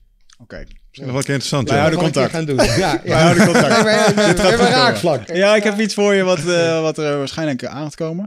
Maar ik vind het wel heel gaaf om dit dan nu... ehm, nu kan ik dat wel delen. Jij weet het trouwens ook nog niet. Hmm. Ehm, ik ga regelmatig naar de Indianenstam toe. En ehm, ik had eh, twee weken geleden had ik een ayahuasca-ceremonie. En daarin, weet je, ik probeer op mijn lezingen, op mijn verhalen met over Indianen en persoonlijke groei, probeer ik die boodschap heel erg te brengen. Van, joh, wat, wat er in dat bos gebeurt, is echt heel bijzonder. Zolang er geen blanke man is die daar naar olie gaat boren of naar goud gaat zoeken of wat dan ook, ken- kennen die mensen geen depressies, geen burn-outs, geen ziektes. Of kennen wel ziektes, maar anders. Mensen worden daar ook gewoon over de honderd. En, en op een hele andere manier als dat wij dat zijn. Nou, hebben uitgaand... wel dezelfde jaartelling. Hm? Ze hebben wel dezelfde Ja, ja, ja. jaartelling. ja, ja. Want in de. Bijbel lees je ook dat mensen 150 jaar zijn, maar het duurde een jaar en een Nee, half jaar. nee deze, Ja? mensen, Nee? deze mensen zijn ook eh, genummerd door het systeem in, eh, toen de Portugezen er kwamen. Dus Indianen hebben tegenwoordig een paspoort. Ehm, Het werd erg voor ze. maar de, eh, de wetenschap dat, eh, ik geloof bijna ehm 75% van de medicijnen die we kennen, of ik zeg het verkeerd, 25% van de medicijnen die wij kennen, die, die in de apotheek ligt, die heeft een oorsprong in de Amazone. In 75% van de kankermedicijnen, tegen kanker, heeft oorsprong in de Amazone. En nu komt de grap. Minder dan 1% van alle planten in de Amazone is wetenschappelijk onderzocht. In elke hectare die er is, en een hectare is ongeveer twee kans voor de voetbalvelden. wetenschap, hè? Een hectare is ongeveer twee voetbalvelden. En ik hoef je niet uit te leggen dat de Amazone fucking groot is. Maar In dat, elke- onder- dat onderschrijft toch mijn verhaal dat hoe dogmatisch de Ja, wetenschap ja, is. ja, zeker. Maar in, Je die, geeft dus, jij geeft een van de mooiste voorbeelden. maar de- in die hectare, er zit dus een, er zit dus een- op iedere hectare zit een ecosysteem wat uniek is. Waar aparte planten zijn, aparte beesten die ergens anders niet zitten. Ik ben er 100% van overtuigd dat alle kuren voor alle ziektes, die liggen daar. Het is vaak niet één stofje of één plantje, maar dat ligt daar. En toen dacht ik, ja weet je, Ja, ik heb ook een fantastische homeopathische arts. Die heeft me bijvoorbeeld van mijn hooikoorts afgeholpen. ja, Nou ja, ja, Ja, ik ben, weet niet hoe lang hooikoorts gehad tot ik bij een goede homeopaat kwam. En Ja. eh weg hooikoorts. ja, nou moet je maar eens doorsturen dan, want ik heb er last van. Maar wat ga je dan doen? Want ik zit op het puntje Ja, van de nee, stoel. ja, inderdaad. Ja, geval, we hebben kijk, nog wat uit te ja, wisselen ik- als ik het nee, zo hoor. Ja. En vervolgens Maar dat ga je ik, delen. Ik heb dus, eh, toen ik daar was en toen ik daar ben geweest, eh, de 40 dagen heb ik daar in mijn eentje in, in de heilige ruimte gezeten van de Indianen. Heb een, een speciaal dieet gedaan. Ik ben daar nu een boek over aan het schrijven. En, en eh, er is voor mij wel een, een eh, grote missie dat ik hun graag wil helpen. Dus ik heb die Indianen geholpen met duurzame energie. Eh, we hebben daar voor 30.000 euro zonnepanelen neergezet, zodat ze onafhankelijk van de overheid op hun eigen ding kunnen blijven. Schoon drinkwaterproject. Fantastisch. Super tof. Ehm, nu komt het allemaal Alleen ik loop dus na mijn lezingen, loop ik te leuren om eurotjes. Voor, jongens, ik donaties voor de Indianen, voor een plastic pijp hier, voor een pomp daar. En, en, en het voelde gewoon altijd een beetje... Plastic pijp klinkt niet zo ecologisch. Nee, maar, maar dat is wel het enige wat dan voorhanden is in Brazilië, dus je moet af en toe. Ehm, anyway, toen kwam ik in één keer tot het denken van ja, maar weet je wat nou beter is? Het, het gaat niet om die, om die waterpomp. De Amazone, die moet behouden worden. Da- Absoluut. dat is belangrijk. Alleen wat gebeurt er als je nu Amazone koopt Ehm, dan koop je Amazone, maar ik als blanke man heb geen idee wat ik ermee moet. Dan komen er een paar Brazilianen in eh, en die, die, die pikken dat in en je, weet helemaal, je kan dat helemaal niet controleren. En toen dacht ik in één keer, ik had het echt een helder moment in die ayahuasca-sessie, dat in één keer klunk. Die Indianen, die hebben allemaal een eigen gebied aangewezen gekregen van de Portugezen. Daar mogen ze blijven. Bij velen kunnen ze daar ook niet aankomen. Maar wat ik natuurlijk wel kan doen, is gewoon de landen die eromheen, die van boeren zijn of die te koop zijn, die gewoon op gaan kopen en die teruggeven aan de Indianen. Dus ik heb nu mijn eerste projectje lopen, 60 hectare uh, Amazone. Um, ik heb komende vrijdag een uh, telefoongesprek met een Braziliaanse advocaat um, om de eerste 60 hectare op te kopen, een stichting op te zetten en dan vervolgens dat aan de Indianen te geven. Want die kunnen ermee omgaan, die weten precies wat ze hiermee moeten. Je hebt er respect voor. Dat is allemaal als een lopend vuurtje gegaan, echt hilarisch. En toen dacht ik, ja, weet je, dit is de grote missie. Land kopen, teruggeven aan de bevolking die ermee om kan gaan. Maar ja, plantages opzetten, als je, miljonair worden. Als je, als, je, als, je toch, als je toch kijkt, al die discussies over klimaat en ecologie. Ja, eerst hakken we alle bomen om. Ja, dan graven we alles onder ons, graven alle gas en, en kolen eruit. Ja, dan sluiten we onze gascentrales, terwijl die in andere landen massaal geopend worden. En dan denken we, wat zijn we goed bezig? Mm. Ja, het is wel best wel triest. Ga dan lekker allemaal, ieder, laat nou iedere burger uh, gewoon tien bomen planten per jaar. Ja. Oh, dat, zag ik, dat zag ik laatst uh, over bomen gesproken. Als ik de laatste tijd naar, uh, naar de wereld kijk en ik zie klimaatsverandering, ah, ik heb me daar best wel zorgen over gemaakt. Zo van, hey, als die zeespiegel uh, stijgt of de temperatuur van de oceaan neemt toe, 2 graden, zijn we, de, zijn we de shores. Toen las ik een artikel, 1 triljoen bomen. Als we 1 triljoen bomen weten te planten in de komende 10 jaar, ja, dan kon het allemaal maar zo nog eens een, uh, flink nivellerende werking hebben. Ja, maar dat past helemaal niet in de, in de ecologie-mafia. Hmm. want, want ook, ook, ook daar zie je dus weer dat het om macht gaat, om ideeën. En dat een heleboel. Ik bedoel, ik ben onmiddellijk voor een bomenmafia. Mm Ja? Laten we dan maar een positieve maffia opzetten. Ja? Ja? Dus ik, ik geloof ook, ik, ik heb zelf heel veel bomen geplant in mijn leven. En ik plant nog steeds bomen. En uh, ik heb zelf ook, ik woon in een puur groene omgeving aan de rand van Amsterdam. Mm en bij mij uh, uh, scheidt uh, de reigers mijn terras vol. Waar woon je? ja, wat? Waar woon je? Ja, dat is aan, de rand, aan de rand van Amsterdam in een groen gebied. Oké, ja. ik ook. Ja. ja. Nee, maar het, het, punt wat ik wilde maken was dat... Maar om dat nou publiekelijk te ah, roepen, dan... Nou, nee, dat snappen we. Ja. Wel eens van die fotografen van allerlei van die verkeerde bladen bij me voor de deur gelegen. Weet je. Ah, ja, heb je daar last van? Wel? Ja, vooral... Ik, kijk, ik, ik ben nog steeds de ex van uh, SS. Dus... Ja. Waarom? Ja, dat, is smeuig, dat, vinden die bladen boeiend, weet je. Ja. Um, Voor jou is het al lang een periode afgesloten. Zeven jaar geleden, ja. Maar anyway, ik denk dat wat jij daar doet, dat als je kijkt naar uh, ownership nemen over de oplossing daarvoor, daar ligt een hele belangrijke. Want op het moment dat jij Amazon hebt, als je nou hebt over mooie technologie, was gehoord van boombommen? Ja, zeker, ja. Ja. Heb je er wel eens van gehoord? nee? Nu komt het. En er is één deel wat, wat in het stuk zit wat ik, ga, wat ik wil kopen. Ga, ja. nee, ik ga het gewoon kopen. Uh, dat is uh, agrarisch, dus er staat niks. Dus ik heb al overleg gehad met de Indianen van luister, hoe gaan we dit nu doen? Um, want dat moet natuur worden. Zij zeggen gewoon nee, dan gaan we niks planten. Het beste wat je kan doen, dat is voor onze kinderen later. Of over 20 jaar. We laten dit gewoon 20 jaar en de natuur die regelt dit wel. Oh, dat, is, dat, is, dat, is, de beste manier hoe dat je het kan doen. In plaats van dingen te gaan planten en te doen en te, zelf te gaan nee, doen. Nee, nee, Slim hè, denken van, zo, van die indianen. Ik, had iets anders gezien, dat had ook te maken met Amazon. Omdat je daar voetbalvelden vol met uh, kapot uh, braakliggend land hebt. Dat helemaal omgewoekerd is. Ja. Als je die op het snelst weer van bomen wil voorzien. Of andere plekken van, van de wereld waar de bomen weg zijn hebben ze tegenwoordig biodegradable bommen. Ze ongeveer zo groot als een colafles. Uh -huh. Het zwaartepunt, zoals het in de grond flikkert, ja, dan slaat het zichzelf in de grond. In die, in die spreekwoordelijke colafles zit een beetje aarde, vruchtbare uh -huh. aarde en een klein boompje. Ja, ja, ja. Dus als het gaat regenen, smelt dat ding weg. Heb je een boom geplant en dan kun je dus echt hectares gewoon ah. in no time mee bezaaien ja, met laten bomen. We, laten we nou Geweldig. laten we nou beginnen bij bomen planten in Nederland, België, Duitsland. Laten we daar eens mee beginnen. Is toch terrein genoeg? Zeker weten. Maar uh, de, hier hebben we niet ruimte voor een triljoen bomen. De, de, overheid is zo traag met zijn bouwvergunningen. Laten we bomen planten, massaal. Ja. ja? Nou ja, ik vond in ieder geval wat uplifting, uplifting nieuws als het daarom ging. Ja, en, en, uiteindelijk wil ik daar wil ik dat gewoon op kunnen stellen voor mensen dus die... dat is een uh, positieve bomba. Die daar, uh, weet je, medisch onderzoek. Dat is ook het grap, ja. hè?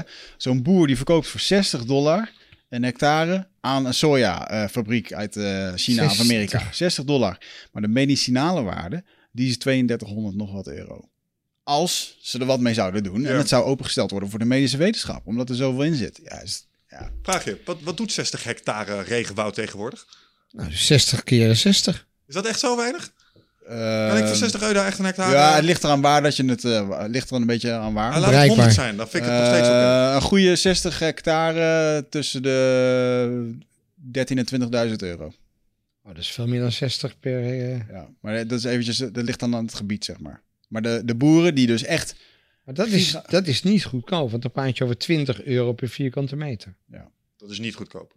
Dat Maar- vind ik daar niet goedkoop. Het ligt er dus aan waar. Want ehm, zit je dichtbij een, eh, Net een je het stadje of een 60 dingetje. euro Ja, oké, maar dat zijn dus de boeren die eh hun soja dingen verkopen. Ehm, ik, ik, ja, weet je, ik ben onderzoek aan het doen voor mijn boek en ik zie dit soort getallen voorbij komen. Dus dit gaat erover dat er zijn een hele boeren aan de rand van de Amazone die hun land, wat ze hebben, verkopen aan sojaboeren. Maar in, Amer of in eh, Brazilië kun je iemand echt miljonair maken met enkele tienduizenden euro's.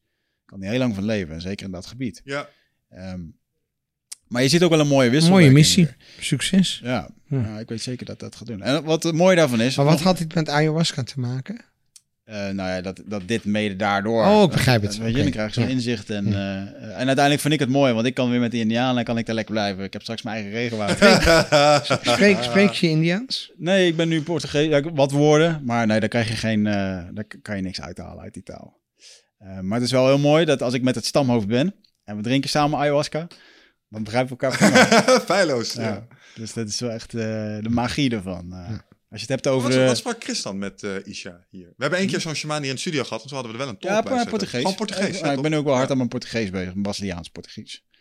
Maar eh, Falas Portugies. je hebt de eh Kabbalaanse mystiek, maar je hebt ook de Indiaanse mystiek. En, eh, uiteindelijk zit Ja. het allemaal in dezelfde... Hele mooie mystiek ook. Vind ik nog wel interessant. Heb jij nog eh, eh, inzichten gekregen binnen je ayahuasca-ceremonies? Je hebt er drie gedaan die aansloten bij wat Kabbalah ook wel eh, lijkt te zeggen. Dat je denkt, oh, zie je wel, hier zie ik bevestiging van wat men daar me leert.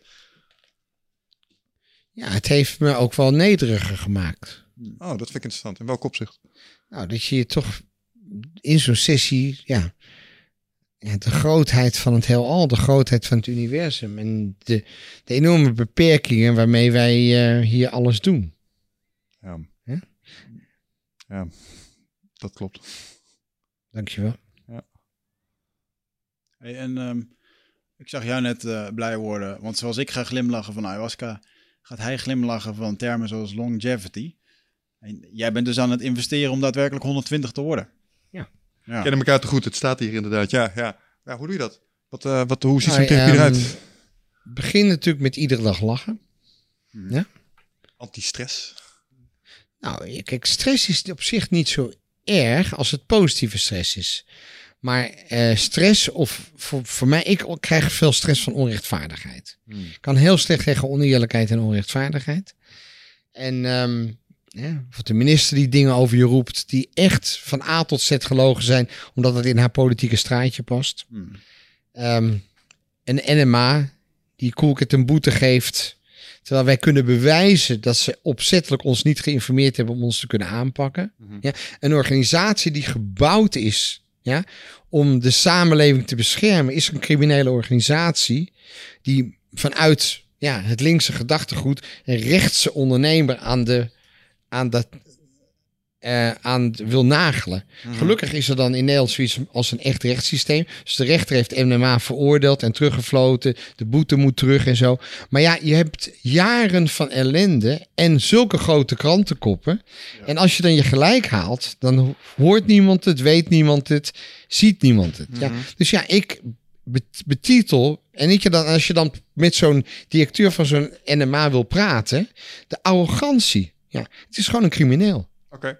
Ik Dus dat- noem, ik dat noem, hem, ik noem hem eh, hier een crimineel. Dat, dat veroorzaakt wat stress. Dus dat is negatieve stress, maar je hebt ook positieve stress. Ja, ik geef je een voorbeeld, weet je. En dan het, het positieve is dan dat er dan toch een rechterlijke macht is in Nederland, ja, die dan ja, dat wel op zijn merites beoordeelt. Dat ze dan niet doorgaan en eh, het, het, het leed of nogmaals eh, beteugelen. Ja.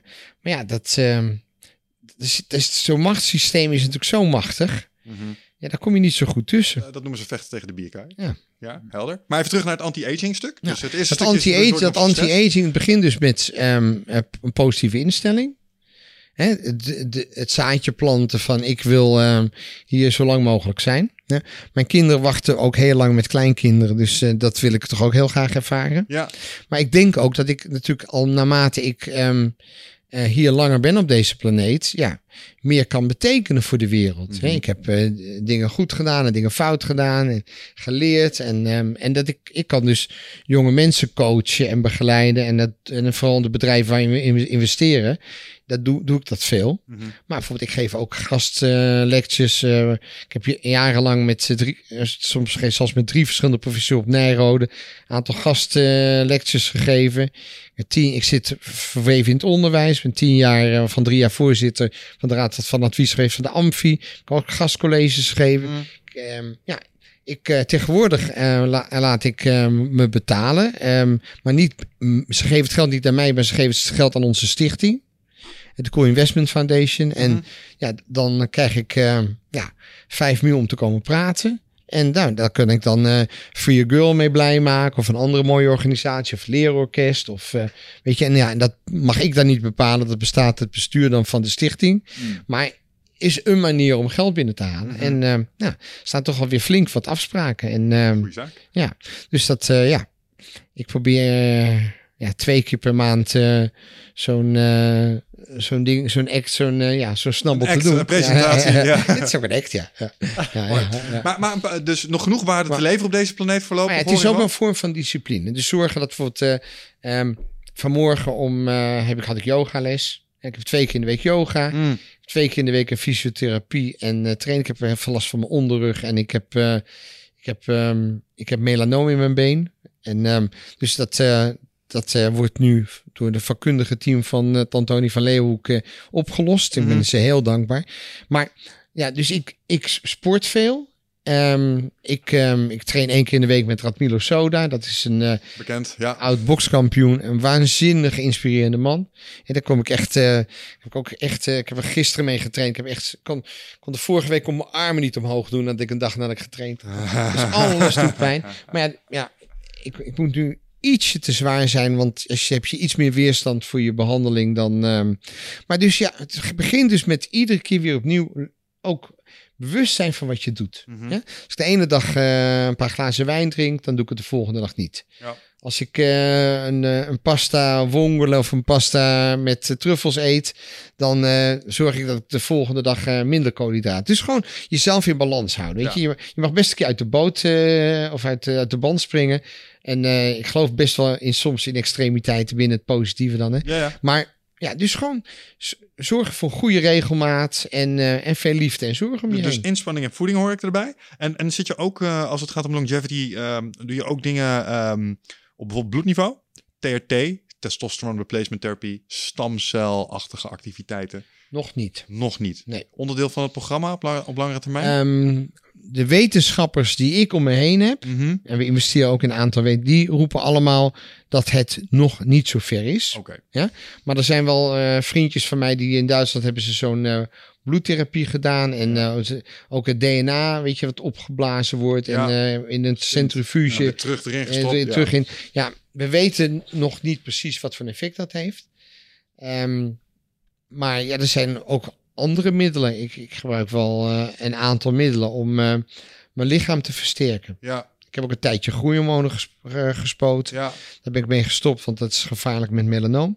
Oké. Althans, ja, we ja, weten- we weten- de groei ontzettend ja, natuurlijk. Ja, ja, snap ik. Maar ehm, ja, dus nou, ik, ik denk dat als ik mezelf vergelijk met de gemiddelde man van 67, dat ik is best goed. gaat best heel goed, heel goed zelfs, ja. Dus- maar je hebt een daily stack, om even zo te zeggen. Jij neemt dan dat visolie, magnesium of wat dan ook? Of is er een scala aan eh, dingetjes die je... Ik, ehm, ik heb een hele apotheek thuis, Ja, maar ook heel veel homeopathisch. ja, ja nou, we zitten ook een beetje in, eh, in dat speelveld. Dus vandaar dat ik het interessant Ja. vind. Eh, het- zelfs ge- gebruik ik heel veel visolie, magnesium. Dat, dat heeft veel positief Magnesium, effect. magnesium is heel goed, ja. Ik gebruik heel veel. Ik gebruik een aantal Chinese sporen. Oké, Eh, ik gebruik eh, ginseng ja. uit Korea. Ik, ik heb het over de hele wereld gereisd en overal kan je iets moois meenemen. Ja, ja. en, ehm, dus ja, eigenlijk vrij breed. Weinig synthetisch hoor ik. Allemaal Wat? organisch, biologisch. Ja. Ja. Ik geloof niet zo erg in synthetische middelen. Nee, ik merk het toen je het over LSD had. Zo van, liever dat niet, want... Ja, synthetisch. ik weet je, als je kan kiezen tussen eh, paddo's en, en, en eh, ayahuasca of LSD. Maar dat, eh, toch ben ik van plan om eens een keer in een vrij weekend of in een heel lang weekend het eens een keer te doen. Om de ervaring een keer mee te pakken. Ja, ja. Ja? Ja. Maar dan ook wel weer goed begeleid. dat zou ik doen. Eh, ja. Ja, of misschien is Heb micro... het wel eens gedaan? LSD niet. Eh, tenminste niet in de macro-doseringsvorm. Ik heb iets eh, ge- geprobeerd dat lijkt er moleculair op in microdoseervorm. Maar eh, ayahuasca, truffels, cannabis, Ja. allemaal wel Ik mee. heb eh, nu net via een, een vriend van mij hele fantastische chocolaatjes gekocht. Daar zitten CPD-druppels in. Ja? Daar zit Franke, Franke eh, olie in. Franke olie. En er zitten ook eh truffels paddo's in. Dat wordt een gezellige avond. En ehm, ja, en dan moet je wel op je lege maag doen. Ja. Dus, eh, dus, eh, dus Maar in de zin van binnenkort micro- met mijn vriendinnetje ga ik Leuk. dat Ja. een keertje doen. Zeer sfeerverhogend voor een gezellige avond samen zo af en toe. Ja. Mooi. Lekker op de bank en is ook mijn favoriete pastime hoor, om het Ja. op die manier te doen Ja. en in te zetten. Dus eh, ja, mooi. dat zullen een hoop zakenlui nu van mij denken. Eh, eh. Ja, dit is de enige podcast waar iedereen... Of juist eh, niet. Misschien, misschien zou, ik denk dat als je mensen die tot op deze niveaus eh, doordringen en zo'n intens leven leiden, dat die allemaal wel iets hebben. Laat het nou de een ayahuasca zijn, de ander drank, de ander seks. Of, maar er zal altijd iets zijn om daar een, eh, dat een klein beetje te reguleren. Eh, dit is een heel goed assortiment om eh, dat soort dingen volgens mij een goede plek te geven. Dus, eh, Ja, het is ook bewezen hè, dat mensen die eh, iedere dag een orgasme hebben, een ongelooflijk lage kans hebben op prostaatkanker. bang.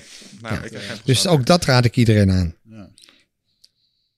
Ja, nou, daar kan ik me wel achter scharen achter dat advies. Mooi.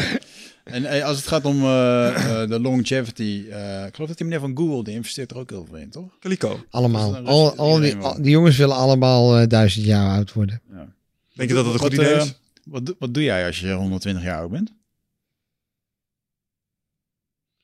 Ja, Dat, dat, dat weet ik als ik 120 ben. Ja. Kijk, ik, hoef, ik, hoef, ik heb best wel visie over de toekomst. Mhm. Maar zo ver vooruit denken dat... ehm, Heb jij dat boek eh Homo Deus gelezen? ja, ja, ja. Professor Harari. Wat- Ik ben nu met zijn laatste boek eh, begonnen.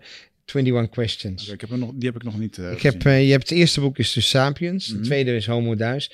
Wat een fantastisch boek. Ja. Wat een levensvisie die man, hè? Wat, wat vind je van de ehm, bijkomende problemen als we eh, eh, ouder gaan worden?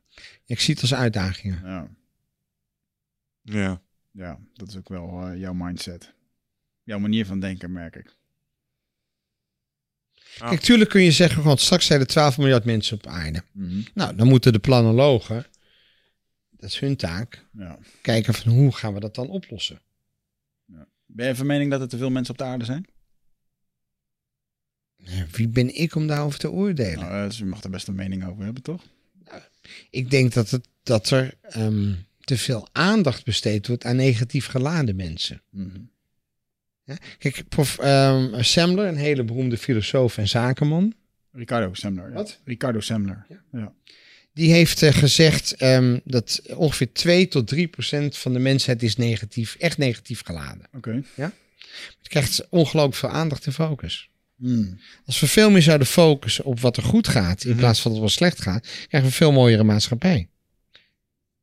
Eens? Nou, ik denk dat ik dat onder andere ook uit het ayahuasca wel versterkt heb meegekregen. Ja.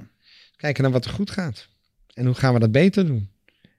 En hoe kan het dan nog beter? En nog beter, en nog beter. Ja. ja.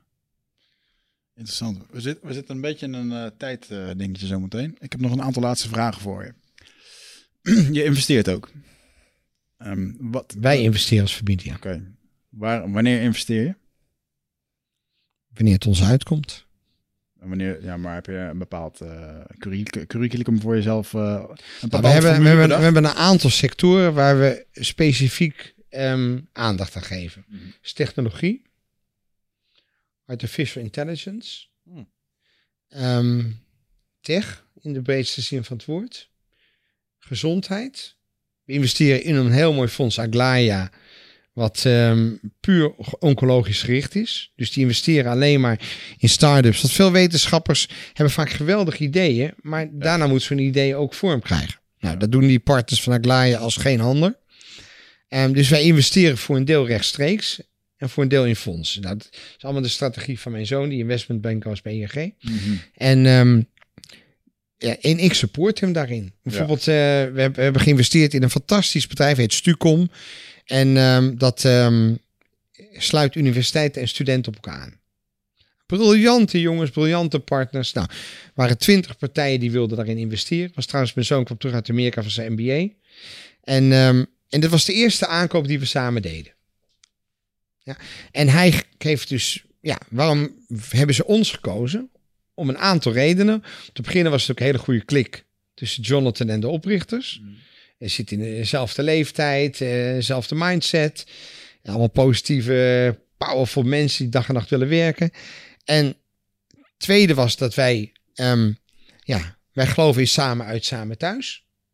Dus wij zijn niet zo'n investeerder die zegt, oh god, in vijf jaar moeten we zo voor 15% en al flikkeren we eruit. Nee, als jij eh, tien jaar lang je eigen energie erin wil stoppen en je eigen geld, willen wij dat ook. Je dat twintig jaar wil, doen wij dat ook.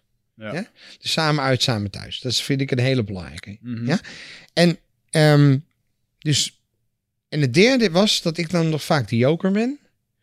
Want dan zeggen die jonge mensen die zeggen, nou, eh, we willen eigenlijk wel één keer in de maand eh, door jouw vader gecoacht. Nou, en dan, eh, ja, en het bedrijf waarin wij willen investeren, ja, dat zijn vaak, of meestal, of eigenlijk altijd boeiende mensen. Mhm. En dat is superleuk om te mogen doen. En ik leer meer van hun dan zij van mij. Ja. Dus eh, het is een eh, ja, fantastisch proces. ja, mooi. Dus ja, het, het, de energie van jonge mensen. The only difference between men and boys is the size of their toys. Ja. Ik ben nog steeds een verwonderd kind. ja, en ik, eh, ik heb een heel jong vriendinnetje nu. En ehm, ik heb het, sowieso ben ik een heel vrij mensen. Dus ik geloof niet meer in vaste relaties. Ik geloof ook helemaal niet in monogamie. Dat is echt niet voor mensen. Misschien is het leuk voor zwanen, maar niet voor ons. En ehm, dus, ehm, ja.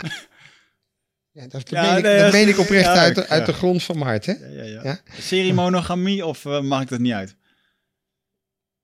Nou, ik geloof niet in het woord monogamie. Ik geloof in liefde. Ik geloof in aandacht. Ik geloof in respect. Ja. En elkaar met respect behandelen. Maar ik geloof niet dat je jezelf allerlei dingen moet ontzeggen. Tegenwoordig, als je het dan echt per se in een hokje wil, daar ben je dan non-monogaam, polyamoreus.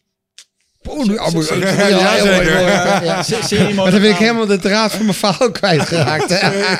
Wat wilde ik nou zeggen? Wat vroeg je eigenlijk? Ehm, Ben je het ook vergeten? Nee, nee, in de zin van... eh, Boys and the Toys, daar Boys ging and het the over. Toys, daar Ja, ging het over. ja dus het, het, ja, dan zegt mijn vriendin, jij maakt altijd van die, van die gekke dansjes. Of ik, eh, ja, ik ben, ik ben, ik heb niet zoveel last dat ik, ehm, ja, sowieso eh, voor een man is alles wat hij er beter uitziet dan een aap meegenomen. Ja, ik geloof, ja, ik geloof, ik geloof heel erg in energie. Ja, weet je, ik, ehm, ik zat laatst met een hele leuke eh, eh, dame te lunchen of te eten. En we zaten te eten. En hadden we met elkaar een afspraak. En die is veel jonger dan ik. en en die zei, nou, toen we een uur met elkaar zaten, van ja, dit was toch veel leuker dan ik dacht. Ja, want ja, het, het gaat erom dat je die, de energie die je als mens hebt, dat is heel erg bepalend. Mhm. Tuurlijk is het leuk als je een mooie fysiek hebt. Hè? Dus ik, ik kijk ook graag naar eh, een vrouw met mooie billen. Vind ik leuker dan een vrouw met slappe billen. Hè? Eerlijk is eerlijk. Maar die vrouw met slappe billen kan best veel boeiender zijn dan die vrouw met mooie billen. Het is maar net wat je wil.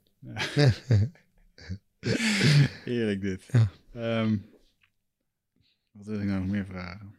Ja, heb ik, je, Ja. heb ik jou ook Nee, nee, stilgekregen. Nee, nee, nee. Ik weet hem, ik weet hem meer. Ik weet hem, meer.